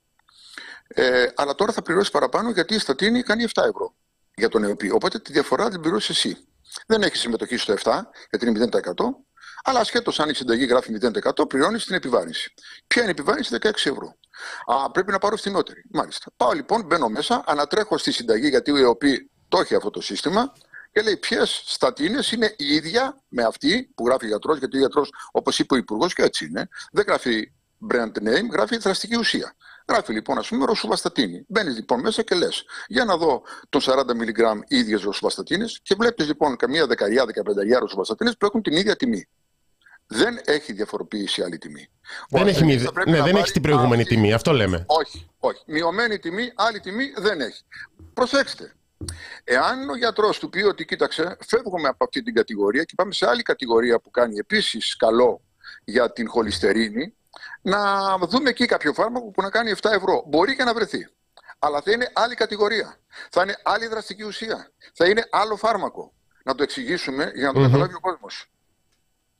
Ναι, όσο πιο απλά μπορείτε, γιατί για, για, για κόσμο που δεν έχει βρεθεί σε αυτή την κατάσταση. Ακριβώς, ναι. θα βρεθεί όμως. Και να καταλαβαίνουμε και από... για τι φάρμακα μιλάμε. Μα τώρα πριν από λίγο που με πήρε τηλέφωνο και σας είπα ότι σε τρία λεπτά να βγούμε, ήταν ακριβώς αυτό το πράγμα. Ήρθε άνθρωπος ο οποίος διαμαρτυρόταν γιατί πλήρωσε 5-6 ευρώ παραπάνω για ένα φάρμακο γενώσιμο και του λέω ότι δεν μπορεί να κάνεις διαφορετικά. Μου λέει να πάρω ένα άλλο. Μπαίνουμε λοιπόν να του πω εντάξει για να δω τι άλλο υπάρχει. Ήταν οι ίδιες τιμές σε όλα. Αν ήθελε ο άνθρωπος να πάει σε άλλη κατηγορία, δηλαδή ας πούμε, να μην πάει σε στατίνες, να πάει σε άλλη κατηγορία, που υπάρχουν και άλλες κατηγορίες οι οποίες ε, λειτουργούν θετικά ε, για να αντιμετωπίσει κανείς την πάθησή του, μπορεί και να βρει κάποια τιμή ας πούμε, που να είναι πολύ χαμηλή και έτσι να επιβαρυνθεί λιγότερο ή και καθόλου. Αλλά αυτό είναι άλλο φάρμακο.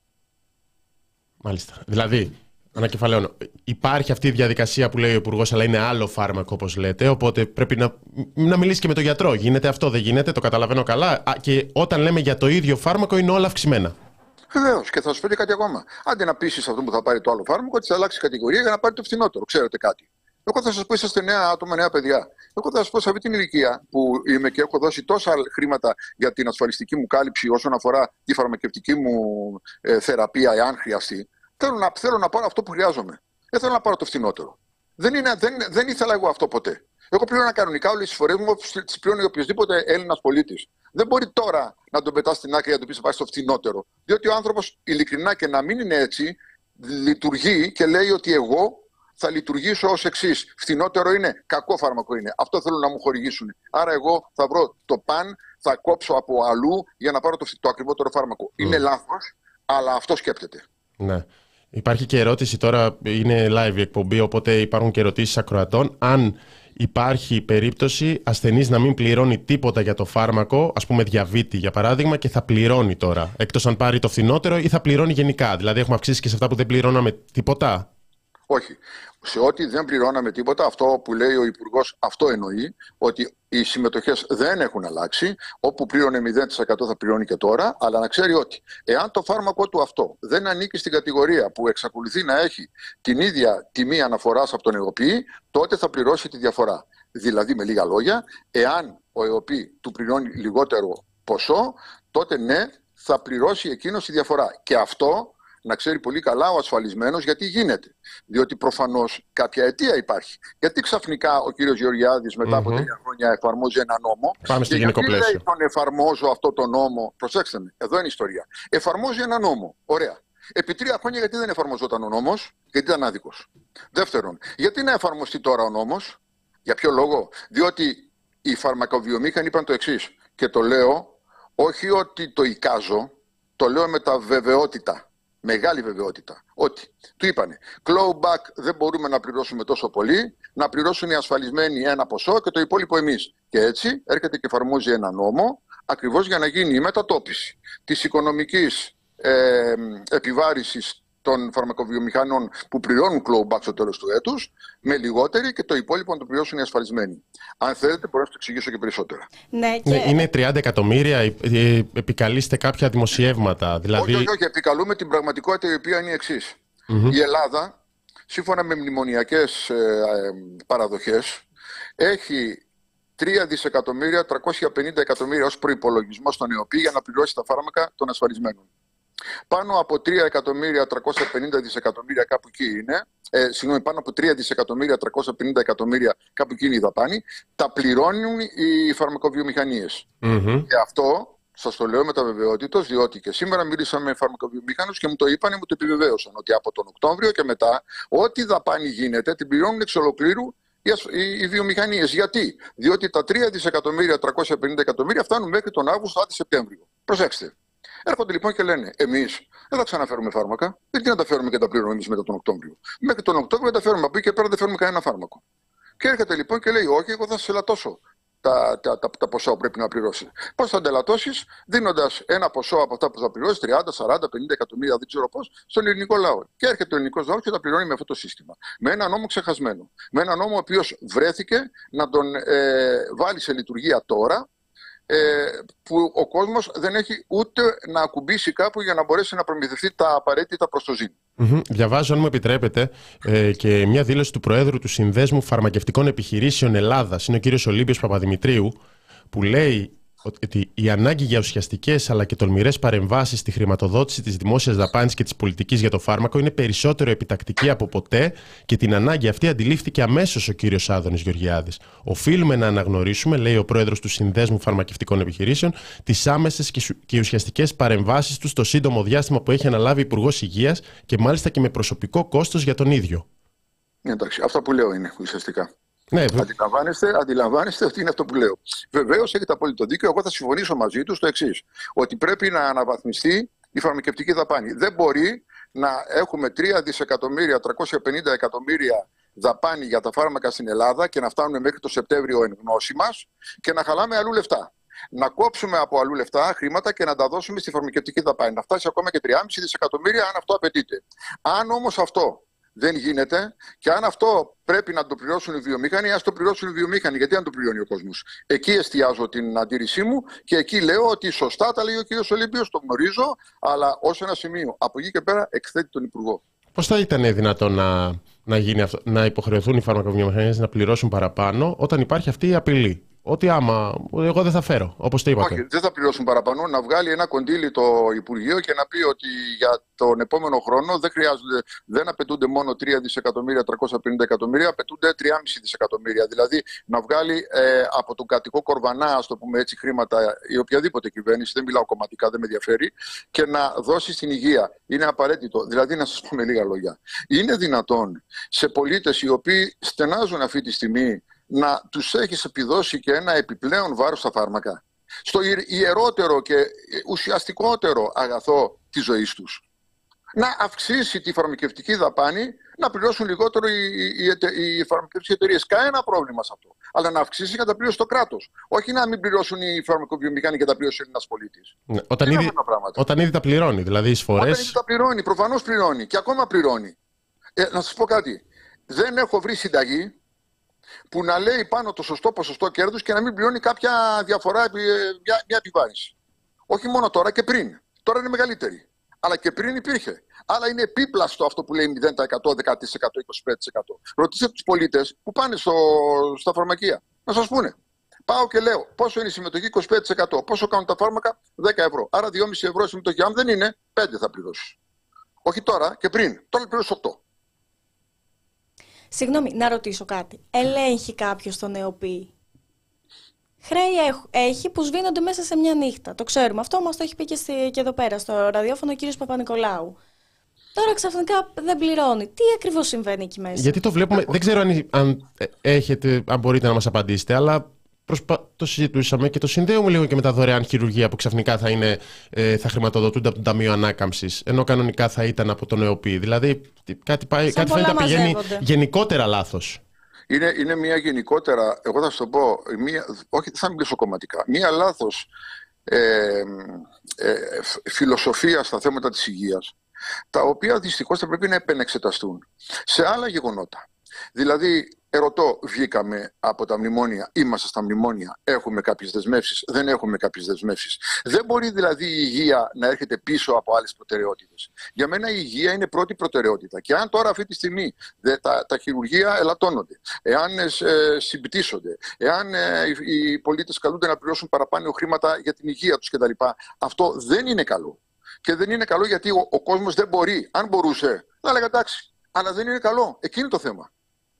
Θα κάνετε δεν κάποια... Μπορεί, το βλέπω, ξέρετε κάτι. Ναι. Έρχεται ο κόσμος. Ε, Εμείς οι φαρμακοποιοί και οι γιατροί προφανώς, αλλά και οι φαρμακοποιοί κυρίως, εισπράττουμε την ε, δυσαρέσκεια, να το πω κομψά, του κόσμου απέναντι σε αυτά που γίνονται. Εισπράττουμε τη δυσαρέσκεια για τα νοσοκομεία, δυσαρέσκεια για την υγεία, δυσαρέσκεια για τα φάρμακα, δυσαρέσκεια για τα ραντεβού, δυσαρέσκεια για τα πάντα. Mm-hmm. Αυτά τα εισπράττουμε εμείς. Άρα λοιπόν θα πρέπει να ξέρει οποιοδήποτε υπουργός ότι είναι καλό να ρωτάει και εμάς, όχι για τίποτα άλλο αλλά για να βλέπει το τι γίνεται στον κόσμο. Να βλέπει δηλαδή την δυσκολία του κόσμου να πληρώσει τη συμμετοχή του. Έρχεται και μου λέει πόσα φάρμακα λέει εδώ, τέσσερα. Όχι, θα μου βάλεις δύο. Γιατί θα σου βάλω δύο, διότι θα παίρνω μέρα παραμέρα. Ναι, αλλά το φάρμακο λέει κάθε μέρα. Μη σε νοιάζει ένα, εγώ θα παίρνω μέρα παραμέρα. Πήγαινε. Νομίζω το, σχολιάσ... το σχολιάσατε κιόλας ότι υπάρχει και χειρότερη περίπτωση να δει την τιμή και να φύγει. Σας λέω, χθες έφυγε ένας. Πήρα τηλέφωνο το γιατρό του και του λέω: Ο Τάδε είναι πελάτης. Ναι, μου λέει: Είναι καρδιοπαθής. Μάλιστα. Δεν πήρε τα φάρμακά του. Έχει πρόβλημα. Μου λέει: Φυσικά και έχει πρόβλημα. Λέω να τον, να τον καλέσουμε, να τα πάρει τουλάχιστον και ας μην πληρώσει. Γιατί μου λέει, λέω, γιατί δεν γίνεται αλλιώς. Και, και σε λέω, γιατί το σκέφτεσαι. Μου λέει, σου εξηγήσω γιατί. Δεν σκέφτονται οι υπεύθυνοι το εξής. Αν οποιοδήποτε ασφαλισμένος σταματήσει τα φάρμακά του και είναι καρδιοκοπαθής, κάποια στιγμή θα νοσηλευτεί στο νοσοκομείο και τότε τα έξοδα του νοσοκομείου θα είναι πολλαπλάσια των φαρμάκων που τώρα προσπαθεί να βγάλει ο ΕΟΠΗ. Εκείνη το πρόβλημα. Γιατί διαφορά, γιατί διαφορά τιμή μιλάμε, γιατί για να το καταλάβει και λίγο ο κόσμος πρακτικά τι επιβάρυνση θα δει στην τσέπη του. Επιβάρυνση μπορεί να είναι σε άλλες περιπτώσεις καθόλου, γιατί μπορεί να μην έχει επιβάρυνση κάποιο φάρμακο, σε άλλες περιπτώσεις και 500% και 300% και 80% και 100%. Σας είπα ότι πριν από λίγο ήρθε κάποιος. Ναι, από 5 μέχρι 50 ευρώ. Βεβαίως. Θα θέσει και παραπάνω. Να το πούμε με, ναι, ναι, ναι, με ευρώ. Ε, Ναι. δεν είναι, είναι, είναι λίγο δύσκολο να το εξηγήσω γιατί ξέρετε αν- ανάλογα με την περίπτωση, ανάλογα με το φάρμακο και ανάλογα με, το, με τον τρόπο που κανείς ε, ε, εκλαμβάνει την, ε, λαμβάνει μάλλον τη φαρμακευτική του περίθαλψη. Γιατί αλλιώς θα λαμβάνει τη φαρμακευτική του περίθαλψη κάποιος που έχει καρκίνο, ας το πούμε έτσι, και κάποιος άλλος υγιής ή άλλος που έχει πολλά λεφτά ή άλλος δεν έχει. Όλα αυτά συνυπολογίζονται. Και η υπολο- ο υπολογισμός δυστυχώς ε, πέφτει επί δικαίων και αδίκων. Και βλέπετε ξαφνικά ανθρώπους. Εγώ το έχω, το έχω εισπράξει, φυσικά και άλλοι συνάδελφοι μου το έχουν εισπράξει. Ε, Πελάτες που δεν μπορούν να πληρώσουν, δεν μπορούν να πάρουν τα φάρμακά τους. Ή λένε, τα- στην καλύτερη των περιπτώσεων, ε, γράψτα και θα στα πληρώσω όταν πάρω τη σύνταξή μου. Αυτό το γράψτα και θα στα πληρώσω όταν πάρω τη σύνταξή μου είναι κάτι που πρέπει ο οποιοδήποτε υπουργός υγείας, όχι μόνο ο Άδωνη Γεωργιάδης, οποιοδήποτε, να το λάβεις πολύ σοβαρά υπόψη του. Μάλιστα. Είναι ντροπή. Να, πλη- πριν κλείσουμε, μόνο να ρωτήσω αν θα κάνετε κάποια συνάντηση με τον Υπουργό, αν θα κάνετε κάποια κίνηση πέρα από τις ανακοινώσεις. Α, κατά την ε, ταπεινή μου άποψη, άκουσα τον Υπουργό να λέει σήμερα το πρωί στον κύριο Βαδάκη ότι δεν θέλει να έχει καμία σχέση μαζί μου. Εντάξει. Το, το είναι αποδεκτό, τι να σας πω. Εκείνος άλλωστε αποφασίζει, εκείνος έχει το μαχαίρι, εκείνος έχει το καρπούζι. Ακούγεται πολύ, ναι, εμείς ακούγεται, είπαμε- ακούγεται πολύ δημοκρατικό, το λέω ηρωνικά, να μην συναντιέσαι με Ε, δεν- δεν- όποιος είναι εκπρόσωπο, αντίθετος, εκπρόσωπο ε, κλάδου εντάξει. γιατί δεν σου αρέσει. Ε, και- και να σου πω την αλήθεια, δυστυχώς έχουμε ένα παρελθόν με τον κύριο Γεωργιάδη. σω είμαι από τους λίγους οι οποίοι βγαίνουν και φωνάζουν, αλλά φωνάζω δικαίως. Εγώ, εγώ, εάν έχω κάποιο λάθος, θα το πω. Ε, μακάρι σε όλα αυτά που σας είπα να υπάρχει κάποιο λάθος σε αυτό που σας είπα και να το αναγνωρίσω αμέσως. Αλλά μην μου λέει ότι, ε, ότι ξέρεις, ε, λέω ψέματα γιατί δεν μειώθηκαν, ε, δεν ε, ε, αυξήθηκαν οι συμμετοχές. Μα δεν είπα ότι αυξήθηκαν οι συμμετοχές, ούτε αυξήθηκαν ούτε μειώθηκαν. Παρα, παρέμειναν οι ίδιες. Αυξήθηκε η διαφορά. Αυξήθηκε το καπέλο. Αυξήθηκε το χαράτσι. Ε, Πώς θα το κάνουμε; Και η λύση κατά τον ίδιο είναι να μην πάρουμε το φάρμακο ταρατατζούμ, να πάρουμε το ταρατατζάμ. Αυτά είναι και τα αυτό, λόγια ναι. του Υπουργού Υγείας. Ε, Δυστυχώς. Λοιπόν, κύριε Λουράντο, σας ευχαριστούμε πολύ. Και εγώ χάρηκα πολύ που σας είδα Είσαι. και που μιλήσαμε. Να είστε καλά κι Ευχαριστούμε. εσείς. Γεια σας. Γεια σας. Εντάξει, τώρα θα εκτιλήσονται τραγικές ε, στιγμές στα φαρμακεία. Τραγικές. Τρεις μέρες συμβαίνει αυτό και, και ήδη τα βλέπουμε. Εντάξει, ας Και μην είναι φαρμακοποιοί- τραγικές, είναι. Είναι Είναι τρα- επιπλέον, ένα επιπλέον βάρος. Το είπε πολύ καλά ο κύριος Λουράντος. Πιέζεται ο κόσμος από εδώ, πιέζεται από εκεί και ξαφνικά του λες πλήρωσε και 10 ευρώ παραπάνω αυτό που το πληρώνεις ίσως μήνες 2 ευρώ και προφανώς η οργή και την πληρώνει και φαρμακοποιεί. Αλλά Είναι τα φάρμακα, είναι το πιο βασικό. Δηλαδή δεν είναι ότι αυξήθηκε το άρωμα που βάζω κάθε Σάββατο και λέω πω πω τι πάθαμε. Τα φάρμακά μας. Να έρχεται ο άλλος στο φαρμακείο και να λέει θα στα δώσω όποτε πάρω τη σύνταξη. Αυτό είναι ντροπή για αυτή τη χώρα. Είναι ντροπή για αυτή τη χώρα. Δουλεύεις μια ζωή, πληρώνεις μια ζωή, τις εισφορές σου, είσαι νόμιμος, όλα ωραία και καλά, για να μην έχεις να πάρεις το φάρμακο για την καρδιά σου. Πού ζούμε; Ναι. Και νομίζω για άλλη μια φορά, όταν βγαίνει ο, ο Χ υπουργός, ειδικά ο Άδωνης Γεωργιάδης, και γι' αυτό προσπαθήσαμε λίγο και επιμείναμε στη συζήτηση με τον κύριο Λουράντο να γίνει σαφές σε ανθρώπους που, δεν μας, που ευτυχώς δεν έχουμε χρειαστεί να πάμε να παίρνουμε φάρμακα ή να παίρνουμε τακτικά φάρμακα και τη βγάζουμε με κανένα Depon για κανένα κρύωμα ή και για COVID. Ότι δεν απευθύνεται στους ανθρώπους που εξοργίζονται, απευθύνεται σε όλους τους άλλους. Σου λέει αυτή είναι υπερβολική τώρα, κάτι φαρμακοποιεί και κάτι κόσμος. Εντάξει, συμβαίνει, αλλά μπορείς να πάρεις ένα άλλο φάρμακο, οπότε δεν μπορείς να καταλάβεις. Άμα δεν έχεις δικό σου άνθρωπο. Μου πει πολλοί έχουν. Καλά, εγώ ναι, μπορώ να καταλάβω. ναι, ναι, ναι, ναι. ναι. Ε, εντάξει. Ε, αυτό. Απλώς σε κόσμο που δεν ξέρει αυτή τη διαδικασία τώρα που, που του μοιάζει και πολύπλοκο. ΕΟΠΗ, συμμετοχή ασφαλισμένου, συμμετοχή ε, γενώσιμο. Μπορεί να παίρνεις φάρμακο και να μην ξέρεις τι παίρνω γενώσιμο. Εγώ πάω, παίρνω από τον γιατρό, Ό,τι μου γράφει. πάω στο φαρμακοποιό, το παίρνω. Τελεία. Οπότε δεν απευθύνεται σε αυτούς που το πάθαινουν, πάντα στους άλλους. Στο, στους ψηφοφόρους τέλος πάντων. Θα έχει συνέχεια αυτό. Λοιπόν, τη ματαιότητα είναι αυτή. Έφυγα από τη χώρα πριν τρία χρόνια γιατί δεν αντιχάλει. Τα πράγματα απλά χειροτερεύουν. Καμία προοπτική. Για την μεγάλη πλειοψηφία χειροτερεύουν. Δεν. Να επιμείνουμε. Για κάποιους καλυτερεύουν. Για κάποιους επιμένουν ότι θα τα φτιάξει ο Μητσοτάκης ή κάποιοι επιμένουν ότι Πόσα να δώσει. πώ αναδώσει και όλο αιτήματα και γκρινιάζεται. Αλλά τέλος πάντων καλυτερεύουν τα πράγματα για, μιας, για ένα μέρος της ελληνικής κοινωνίας, όχι μεγάλο. Κάθε μελέτη που έχουμε δείχνουν ότι τα πράγματα χειροτερεύουν. Και ας λέει ο Economist τα ανάποδα. Παρ' όλα αυτά, Δεν είναι θέλω να παραγνωρίσω το ότι είμαστε η χώρα της χρονιάς για τον Economist. Εμείς όμως είμαστε εδώ για την ενημέρωση του κόσμου. Να μας στηρίζετε με τις συνδρομές σας, με την αγάπη σας. Θάνο, να προχωρήσουμε. Κάνω πάλι αυτό που σου δίνω πάσα, να προχωρήσουμε θέμα, αλλά ουσιαστικά σε παρακινώ να, να δώσεις εσύ το θέμα. Δώσ' το στο λέω το θέμα. Α, είσαι, είναι που είσαι καλεσμένη και εγώ είμαι ο host. Ναι, ναι, ναι. Θα μείνουμε στην υγεία και θα έχουμε μία ακόμα τηλεφωνική επικοινωνία.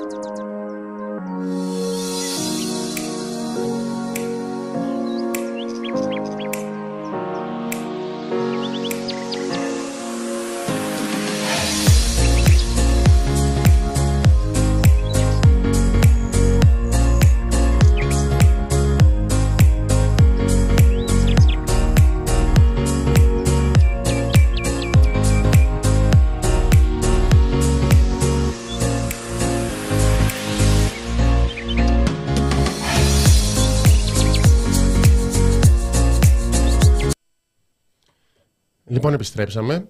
Θα μείνουμε στην υγεία και θα μείνουμε για δεύτερη εκπομπή στη Θεσσαλονίκη. Χθες στην εκπομπή με την Εκταρία Ψαράκη, αν δεν την έχετε δει, μιλήσαμε για το flyover στη Θεσσαλονίκη. Τώρα θα μιλήσουμε περισσότερο για τα νοσοκομεία της ε, Θεσσαλονίκης. Έχουμε στην τηλεφωνική γραμμή τον κύριο Βασίλη Τσάπα. Είναι Γενικός Γραμματέας της Ένωσης Νοσοκομειακών Γιατρών Θεσσαλονίκης και μέλος του ε, Γενικού Συμβουλίου της ΟΕΝΓΕ. Τα λέω σωστά, κύριε Τσάπα; Ναι, ναι, της Πανελλήνιας Ομοσπονδίας των Νοσοκομιακών Γιατρών. Ναι. Καλησπέρα. Καλησπέρα σας. Θέλαμε να κάνουμε αυτή την κουβέντα γιατί μονίμως στα νοσοκομεία της Θεσσαλονίκης βλέπουμε διάφορες ειδήσεις που περνάνε στα ψηλά. Δηλαδή, τη μία θα ακούσουμε ότι στο Χ νοσοκομείο Παπα-Νικολάου κλείνει μία πτέρυγα. Την άλλη ότι στον Άγιο Δημήτριο μετακινούνται αναισθησιολόγοι και διαμαρτύρονται με συμβολική στάση εργασίας οι γιατροί και υπάρχουν πάρα πολλές ειδήσει, έτσι, αυτό στα ψηλά, για τα νοσοκομεία της πόλης. Είχαμε και την πρόσφατη κατάρρευση εργαζόμενης από υπερεφημέρευση. Και επίσης κάτι πολύ κλασικό που υπάρχει στο δικό μου κεφάλι σταθερά όταν ακούω για Θεσσαλονίκη και νοσοκομεία είναι η έλλειψη αναισθησιολόγων. Ε, καταρχήν να μου επιτρέψετε να κάνω μια διόρθωση. Όσοι θέλετε. Δεν κατέρευσε καμία συνάδελφος. Έπαθε αγκιακό εγκεφαλικό επεισόδιο Ναι. για το οποίο θρομβολήθηκε, δηλαδή πήρε μια θεραπεία η οποία έχει εξαιρετικά επικίνδυνες ανεπιθύμητες ενέργειες. Ε, το αγκιακό κεφαλικό επεισόδιο είναι μια νόσος η οποία συχνά αφήνει αναπηρία και η συνάδελφος βγήκε από το νοσοκομείο με κινητική αναπηρία, η οποία ελπίζουμε στο μέλλον να βελτιωθεί. Και είναι κάτω από 45 χρονών. Άλλο καταραίω, άλλο παθαίνω κεφαλικό. Έχετε δίκιο. Ναι, εσείς το θέτετε ορθά ιατρικά και καλά κάνετε. Ναι, ναι, γιατί είναι πολύ σημαντικό, γιατί είναι μια Φυσικά. σοβαρότατη νόσος. Φυσικά. Καταραίω θα πει παθαίνω και με ένα λιποθυμικό επεισόδιο. Φυσικά, φυσικά. Ε, δείτε λίγο, αυτά που λέτε ισχύουν απολύτως. Ε, υπάρχει μεγάλο πρόβλημα στα νοσοκομεία της Θεσσαλονίκης και τεράστιο πρόβλημα στα νοσοκομεία της Βόρειας Ελλάδας. Για να σταχυολογήσω μονάχα μερικά από αυτά, θα υπενθυμίσω ότι υπάρχουν τεράστια κενά πάνω από 50% στη στελέχωση των ανισολογικών τμήματων του Παπα-Νικολάου και του Ποκρατίου, δύο εκ των τεσσάρων νοσοκομείων πυλώνων της Θεσσαλονίκης, στο σύστημα εφημεριών. Ε, υπάρχουν ε, κενά πλέον και στο 424 στην παθολογική κλινική, μιας και έχουν γίνει 8 αιτήσεις αποστρατείας και οι τρεις από αυτές έχουν γίνει ήδη δεκτές. Ε, η γάμα μεθ του Παπα-Νικολάου των 18 κλινών που είχε ανοίξει εν χορδές, ε, με πανοκρουσίες στη διάρκεια της πανδημίας από την ε, εταιρεία της, Ολ- της Ολυμπιάδας 2004 ε, έκλεισε και αυτή λόγω υποστελέχωσης. η παθολογική κλινική Αυτή της είναι δράμας... η, η δωρεά που έγινε στα δωρεά. χρόνια του κορονοϊού. Στην, Ακριβώς. στην πανδημία που ανακοινώθηκε εκεί πέρα. Είχαμε, Ακριβώς. είχαμε Ακριβώς. ευχέστες, τελετές. Δεν Ε, ξέρω αν το θυμάστε, με δωρεά του Κό- οργανισμού. Κόπηκε, Ναι. κόπηκε κορδέλα. Τώρα δεν βάλαν καμιά ταινία γύρω-γύρω τώρα που την κλείσανε, αλλά έκλεισε η γάμα μεθ με τα 18 κρεβάτια της, λόγω ε, έλλειψης προσωπικού. Ε, η παθολογική κλινική της Ξάνθης ε, από μέσα Δεκέμβρη μέχρι μέσα τέλη Γενάρη δεν είχε ούτε έναν παθολόγο και τώρα έχει έναν συντονιστή παθολόγο μονάχα. Άλλο γιατρό δεν έχει. Η παθολογική της δράμας έχει δύο μονάχα παθολόγους. Η παθολογική των σερών αυτή τη στιγμή υφίσταται την ε, παρέτηση πέντε παθολόγων που την υπέβαλαν τώρα, οπότε μένει με τρεις. Η παθολογική κλινική του Αγίου Παύλου, μεγάλο νοσοκομείο της Θεσσαλονίκης, διαβάζω στην εφημερίδα σήμερα ότι λειτουργεί με πληρότητα 150% κτλ. κτλ. Γενικώς τα προβλήματα μέσα στην πόλη είναι πολύ μεγάλα, στην επαρχία είναι τεράστια. Είπατε για παρέτηση πέντε παθολόγων. Ε, Στις ΣΕΡΕΣ το διάβαζα τώρα, μπορώ να σας στείλω και το link αργότερα, αν θέλετε. Ναι. Πέντε παθολόγοι του ε, νοσοκομείου των Σερών έχουν υποβάλει την παρέτησή τους. Τι, τι συμβαίνει; Δηλαδή, είναι, υπάρχουν, ε, υπάρχουν αυ, Δείτε αυτές λίγο. τις παρετήσεις και άλλες παρετήσεις. Είναι παρετήσεις λόγω της βρήκαν κάποια καλύτερη θέση, ε, δεν μπορούν να δουλεύουν σε αυτές τις συνθήκες. Δείτε Υπήρξε, λίγο, ναι, ναι, να, να ολοκληρώσω, θα έχετε το χρόνο. Ε, υπήρξε αυτό που συμβαίνει και διεθνώς που ακούμε πάλι την κυβέρνηση να λέει ότι είναι ένα πανευρωπαϊκό πρόβλημα. Υπάρχει μια φυγή γιατρών μετά την πανδημία λόγω κούρασης από τον COVID. Προσπαθώ να θέσω οποιοδήποτε αντιπιχείρημα. Πιθανώς το έχετε ακούσει και εσείς για το, για το θέμα. Πολύ καλά κάνετε και θέτετε τα αντιπιχειρήματα, γιατί για ορισμένα δεν έχω τη φαντασία να τα σκεφτώ. Π.χ. το επιχείρημα ότι δεν υπάρχουν ε, γιατροί είναι ένα καθαρά φαντασιακό επιχείρημα. Ε, παθολόγοι υπάρχουν πολλοί. Ε, στην Ξάνθη υπάρχουν κάποιες δεκάδες παθολόγοι, μας έλεγε ο Ιατρικός Σύλλογος Ξάνθης, ε, νομίζω 22, οι οποίοι φυσικά δεν περνάνε ούτε από έξω από το νοσοκομείο. Όχι να πάνε να δουλέψουν σε αυτό, γιατί οι συνθήκες εργασίας είναι τραγικές και οι χρηματικές απολαυέ των γιατρών από την εποχή των μνημονίων είναι πετσοκομμένες. Ε, ούτε καν το πρόβλημα που επικαλούνται για τους ανεσιολόγους που έχει όντως κάποια βάση δεν ισχύει σε ό,τι αφορά τη Θεσσαλονίκη. Στη Θεσσαλονίκη υπάρχει πληθώρα αναισθησιολόγων, οι οποίοι όμως επιλέγουν να δουλεύουν στον ιδιωτικό τομέα ή να φεύγουν στο εξωτερικό και από τους αναισθησιολόγους που είναι στο ΕΣΥ ε, επιλέγουν ε, αρκετοί να φύγουν είτε στο ιδιωτικό είτε στο εξωτερικό για δύο κυρίως λόγους. Πρώτον, το μισθολογικό και δεύτερον, οι τραγικές συνθήκες εργασίας.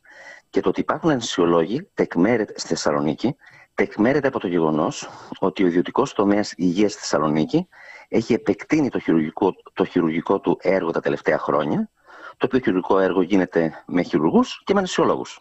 Άρα αναισθησιολόγοι υπάρχουν, απλά επιλέγουν ή να μην πάνε από το, στο ΕΣΥ ή να φύγουν από το ΕΣΥ. Γι' αυτό αν γίνει κάποια προκήρυξη θα βγει αγωνή. Δηλαδή έστω ότι ο Υπουργός Υγείας αύριο προκυρήσει όσες θέσεις αναισθησιολόγων ε, υπάρχουν. Ή λιγότερες. Α Ήδη- πάρουμε και τα δύο σενάρια. Προκυρήσει κάποιες θέσεις ή τις προκυρήσει όλες. Το προαναγγέλει. Θα, θα υπάρξει ενδιαφέρον ή θα έχουμε μετά τον Χ Υπουργό, πάλι Νόδενος Γεωργιάδης, να λέει Μα έκανα προκήρυξη και βγήκε άγωνη. Δεν υπάρχουν, ορίστε, δεν υπάρχουν ανασιολόγοι. Λέει, υπάρχει ενδιαφέρον, λέει είναι ψέματα ο κύριος Τσάπας.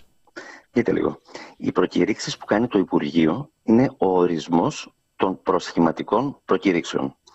Σε ένα Παπα-Νικολάου, το οποίο έχει κενά ας πούμε 15 αναισθησιολόγων και προκυρήσει ας πούμε 5 θέσεις.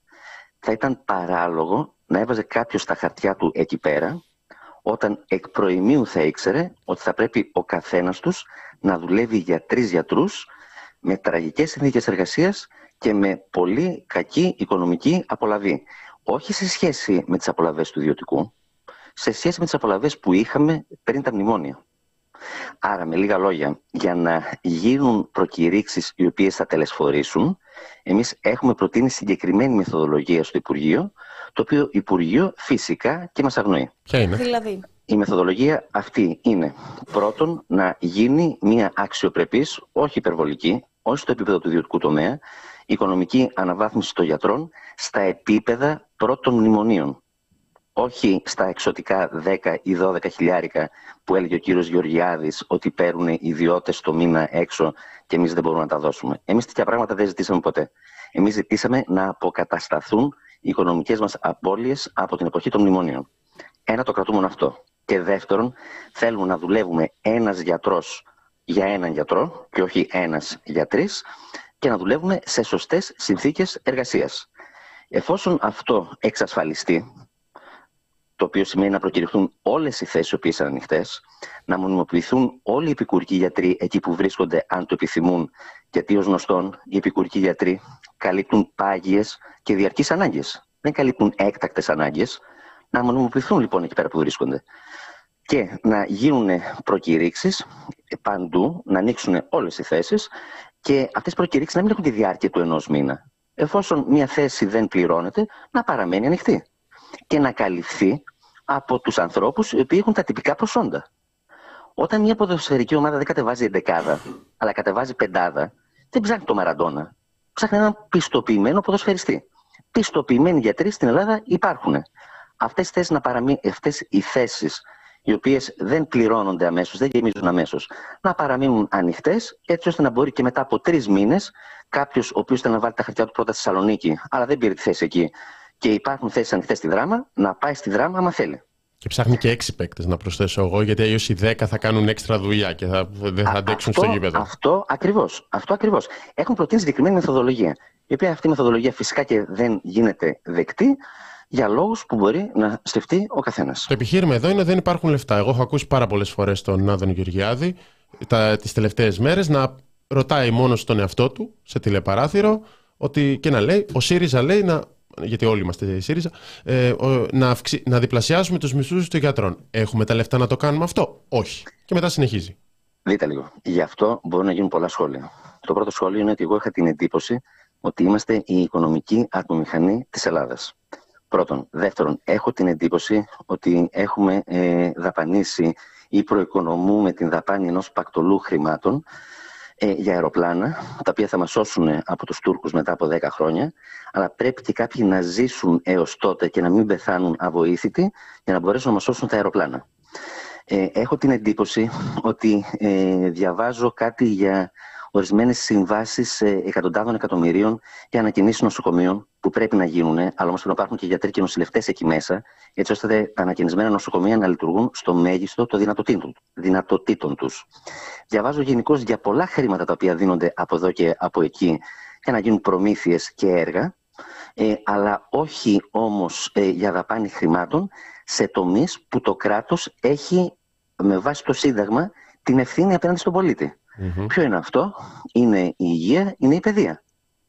Η Αυτά απάντηση... είναι συνταγματικές υποχρεώσεις του κράτους. Η απάντηση που παίρνει ωστόσο είναι ότι κάνουμε ό,τι μπορούμε. Μην γίνεστε και χάριστοι. Τώρα, ε, ε, να το πούμε αυτό ότι. Επιλέγουν προφανώς να πούν ότι 50.000 από τα απογευματινά χειρουργεία θα γίνουν δωρεάν. Mm-hmm. Τα χρήματα αυτά, αυτά των 50.000 χειρουργείων να τα δώσουν για να προσληφθούν νοσηλευτές και γιατροί και να γίνουν εξίσου δωρεάν για τον πολίτη μέσα στα δημόσια νοσοκομεία, δεν το κάνουν καθαρά επιλέγουν να δώσουν πόρους προς μια συγκεκριμένη κατεύθυνση, την ιδιωτική υγεία, την ιδιωτική οικονομία και όχι στη δημόσια υγεία, όχι σε αυτό που είναι συνταγματική τους υποχρέωση. Είναι θέμα επιλογής και προτεραιοποίησης, δεν είναι θέμα έλλειψης.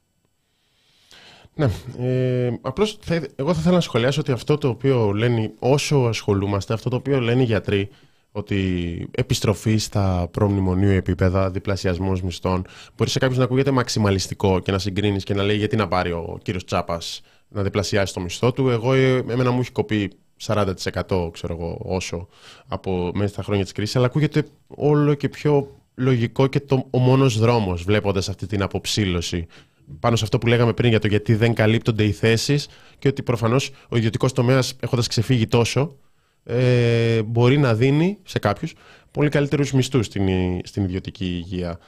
Ε, θα ήθελα να επιστρέψουμε στο κομμάτι των ελλείψεων και δεν ξέρω πόσο στα ωριά του είναι το σύστημα. Υποθέτω ότι θα, θα ασχοληθούμε και θα έχετε κάποιες επικοινωνίες όταν, μόνο όταν ένα... Μόνο όταν ένα νοσοκομείο βαρέσει κανόνι, για να το θέσω έτσι, όπως συνέβη στο Αγλαία Κυριακού. Δηλαδή τότε σοκαριζόμαστε, όταν οι γιατροί πούνε δεν μπορώ άλλο. Ή αν δημοσιοποιηθεί κάποια είδηση ότι κάτι σοβαρό έγινε ναι, το... σε ασθενή, κάτι το έμφραγμα. Για παράδειγμα, ναι. ναι. Ή όταν δεν θα γίνει κατορθωτό να, αποκρυβ... να αποκρυβεί μία ε, ε, τέτοιου είδους είδηση όπως πολύ συχνά γίνεται. Ε, ε, για να απαντήσω το ερώτημά σας θα έπρεπε να ορίσουμε ποιο είναι το όριο της κατάρρευσης, ποιο είναι γενικώς το όριο της κατάντιας που δεχόμαστε για τη λειτουργία ενός νοσοκομείου. Αυτό το οποίο συνέβη στο νοσοκομείο της Ξάνθης, το να είναι για εβδομάδες χωρίς ούτε έναν παθολόγο στην παθολογική κλινική, είναι ο ορισμός της κατάρρευσης μιας παθολογικής κλινικής και ενός νοσοκομείου ολόκληρου. Η παθολογική κλινική είναι ραχοκοκαλιά του νοσοκομείου, με την έννοια ότι δέχεται πάρα πολλούς ασθενείς κάθε μέρα στο τμήμα πηγών περιστατικών. Στην Ξάνθη, ένα νοσοκομείο υπάρχει που εφημερεύει κάθε μέρα. Νοσηλεύει δεκάδες ασθενείς, 40, 50, 60 ασθενείς στην κλινική συνεχώς και καλύπτει τις παθολογικές ανάγκες όλων των νοσηλευόμενων ε, ασθενών σε όλες τις κλινικές του νοσοκομείου κάθε μέρα. Εκεί δεν υπήρχε ούτε ένας γιατρός και πήγαιναν κάθε μέρα ένας γιατρός ε, από την Θεσσαλονίκη, από την ε, Καβάλα, από τις αίρε για να καλύψουν την κλινική. Πήγαινε ένας γιατρός στη Θεσσαλονίκη, έπαιρνε το αυτοκίνητό του, 6 ώρα το πρωί, ήταν 8 η ώρα στην Ξάνθη, παραλάμβανε μια κλινική με 50 ανθρώπους που δεν τους, δεν τους έχει ξαναδεί στη ζωή του, δεν ξέρει το α, ιατρικό του ιστορικό, δεν ξέρει την παρούσα νόσο τους, δεν ξέρει τις επιλογέ της νοσηλείας του, ε, δεν ξέρει τι στρατηγική υπάρχει, δεν προλαβαίνει να δει τα εργαστηριακά τους, δεν προλαβαίνει να αλλάξει το πλάνο νοσηλείας τους. Αυτός ο άνθρωπος πολλές φορές ήταν υπεύθυνος και για το ΤΕΠ, για το Τμήμα Πηγών των Περιστατικών, και αυτόν τον άνθρωπο θα τον φωνάζαν στη χειρουργική κλινική για έναν ασθενή που θα έκανε ένα εμπείρετο που θα έπρεπε να δώσει αντιβιωτικά, για έναν άλλον ασθενή στην ορθοπαιδική κλινική, ο οποίος θα έκανε ολιγουρία και προνεφρική, νεφρική, ε, ε, μια ήπια νεφρική ανεπάρκεια και θα έπρεπε να πάει να του δώσει υγρά και να κανονίσει την αγωγή του, και σε έναν άλλον, κλινική, ε, σε έναν άλλον ασθενή σε μια άλλη κλινική που ε, θα ε, διατάρρευσε το ζάχαρό του. Ε, αυτά τα πράγματα δεν μπορεί να τα κάνει ένας γιατρός ο οποίος μετακινείται από τη Θεσσαλονίκη. Αυτός ο γιατρός θα έπρεπε ε, μέχρι την επόμενη μέρα το πρωί στις 8 η ώρα να προσπαθήσει να κουτσομπαλώσει όλα αυτά εδώ πέρα τα προβλήματα, προσευχόμενος να μην το βρει το κακό. Την επόμενη μέρα με δύο ώρε ύπνο. Στι 8 ώρα το πρωί θα παρέδει την εφημερία κάμια ώρα με τις 9 η ώρα και σε 9 η ώρα με δύο ώρε ύπνο, τρεις ώρες ύπνο, μία ώρα ύπνο, θα οδηγούσε τρεις ώρες στη Θεσσαλονίκη. Ε, αυτό είναι η κατάρρευση ενός νοσοκομείου. Έχει ήδη συμβεί αυτό, αυτό εδώ πέρα το οποίο λέτε. ναι, το βλέπουμε. Η βλέπουμε. Δεν ξέρω είναι τι... ένας νομός, ο οποίος έχει. είναι ένας μεγάλος νομός. Ναι. Δεν ζητάμε για μια βραχονισίδα με 10 κατοίκους. Mm-hmm. Για, για, να τους θυσιάσουμε. Ναι. Και πρόσφατα το είδαμε από την Ένωση της Πέλας που ήταν για το νοσοκομείο Γιάννητσών. το βλέπω. Έχετε δίκιο για την περιφέρεια. Να σημειώσω εδώ ότι η περιφέρεια σύμφωνα με τις μελέτες του, Τσιόδρα, του κυρίου Τσιόδρα και του κυρίου Λίτρα, χτυπήθηκε περισσότερο από COVID. Οι ασθενείς στην περιφέρεια που νοσηλεύονταν στην περιφέρεια για κάποιο λόγο, επειδή μάλλον είχαν κάποια ατυχία να μην ζουν στην Αθήνα και μετά στη Θεσσαλονίκη που είχε λίγο χειρότερους αριθμούς, αλλά είχε καλύτερους από την περιφέρεια, ε, δεν είχαν ακόμα χειρότερη περίθαλψη. Αυτό δεν το λέω εγώ. Το λέω ο κ. Τσιόδρας και ο κ. Λίτρας στις ε, μελέτες τους για, το πώς, για την αξιοπρεπή περίθαλψη του COVID. Ακριβώς. Μετά, λίγο κάποια στιγμή πρέπει να συνειδητοποιήσουμε τι αντίκρισμα έχει το οποιοδήποτε έλλειμμα στελέχωσης σε ένα νοσοκομείο.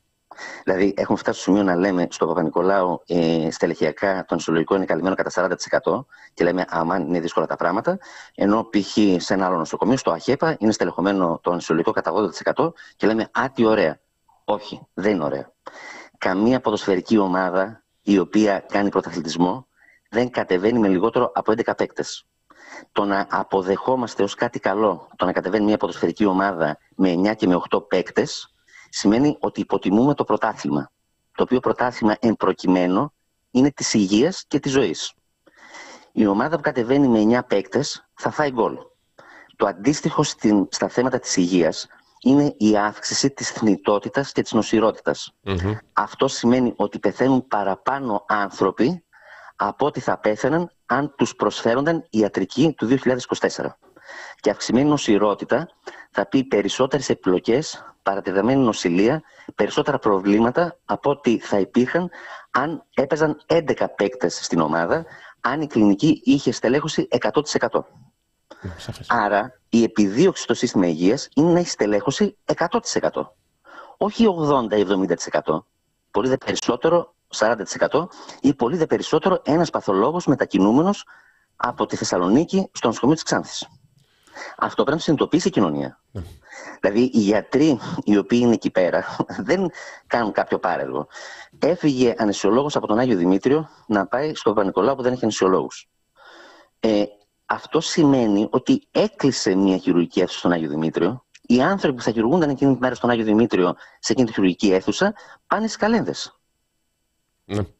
Είναι τα γνωστά μπαλώματα που επιλέγει να κάνει η κυβέρνηση. Τα είδαμε και με το Αγλέα Κυριακού. Ναι. Συζητάμε τα Ακριβώς. αυτονόητα. Τραγικό. Ε, Ακριβώς. υπάρχει ένα σχόλιο. ε, θέλω απλώς να πείτε αν ισχύει γιατί έχει ενδιαφέρον. Ξέρετε, είναι live εκπομπή, οπότε συμμετέχει και το chat. Στη Βόρεια Ελλάδα, εκτός από τις αποσπάσεις που αναφέρονται, υπάρχει το μεγάλο πρόβλημα της υπερσυγκέντρωσης ασθενών στα μεγάλα νοσοκομεία, σε εισαγωγικά το μεγάλα Αλεξανδρούπολης ή Καβάλας. Δηλαδή, να, από ό,τι καταλαβαίνω, δεν, δεν λειτουργεί και η πρωτοβάθμια φροντίδα υγείας. Οπότε για το παραμικρό πας, πρέπει ο άλλος να πάει στο νοσοκομείο. Όχι επειδή. ε, ότι πρέπει να πάει.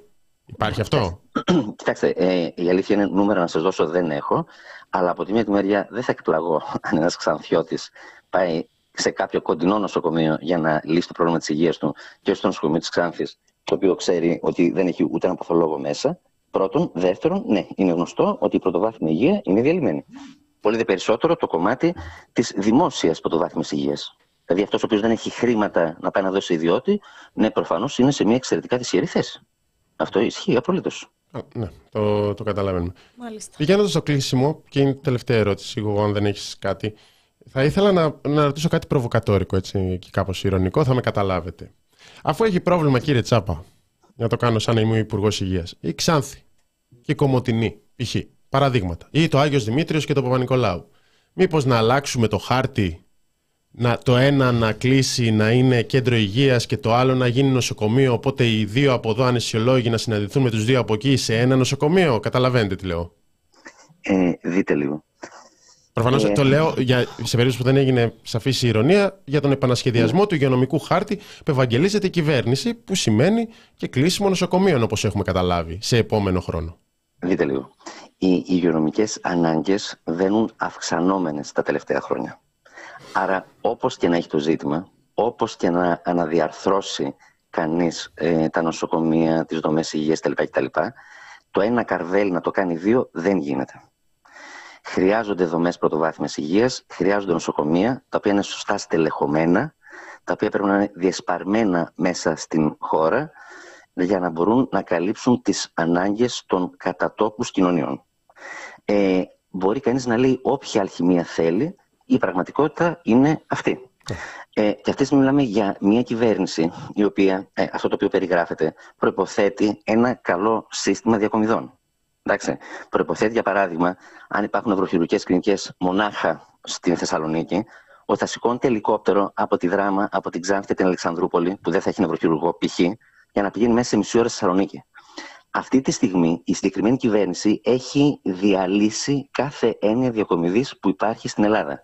Σας υπενθυμίζω ότι επί ημερών Γκάγκα είχε ε, βγει σαν απόφαση το, το ιατρικός αμήνυτο να διακομίζονται οι διασωληνωμένοι ασθενείς από ειδικευόμενους γιατρούς, μη αναισθησιολόγους και φυσικά μη εντατικολόγους. Δηλαδή από ανθρώπους που δεν έχουν ιδέα από αραγωγό και από αναπνευστήρα και από καταστολή.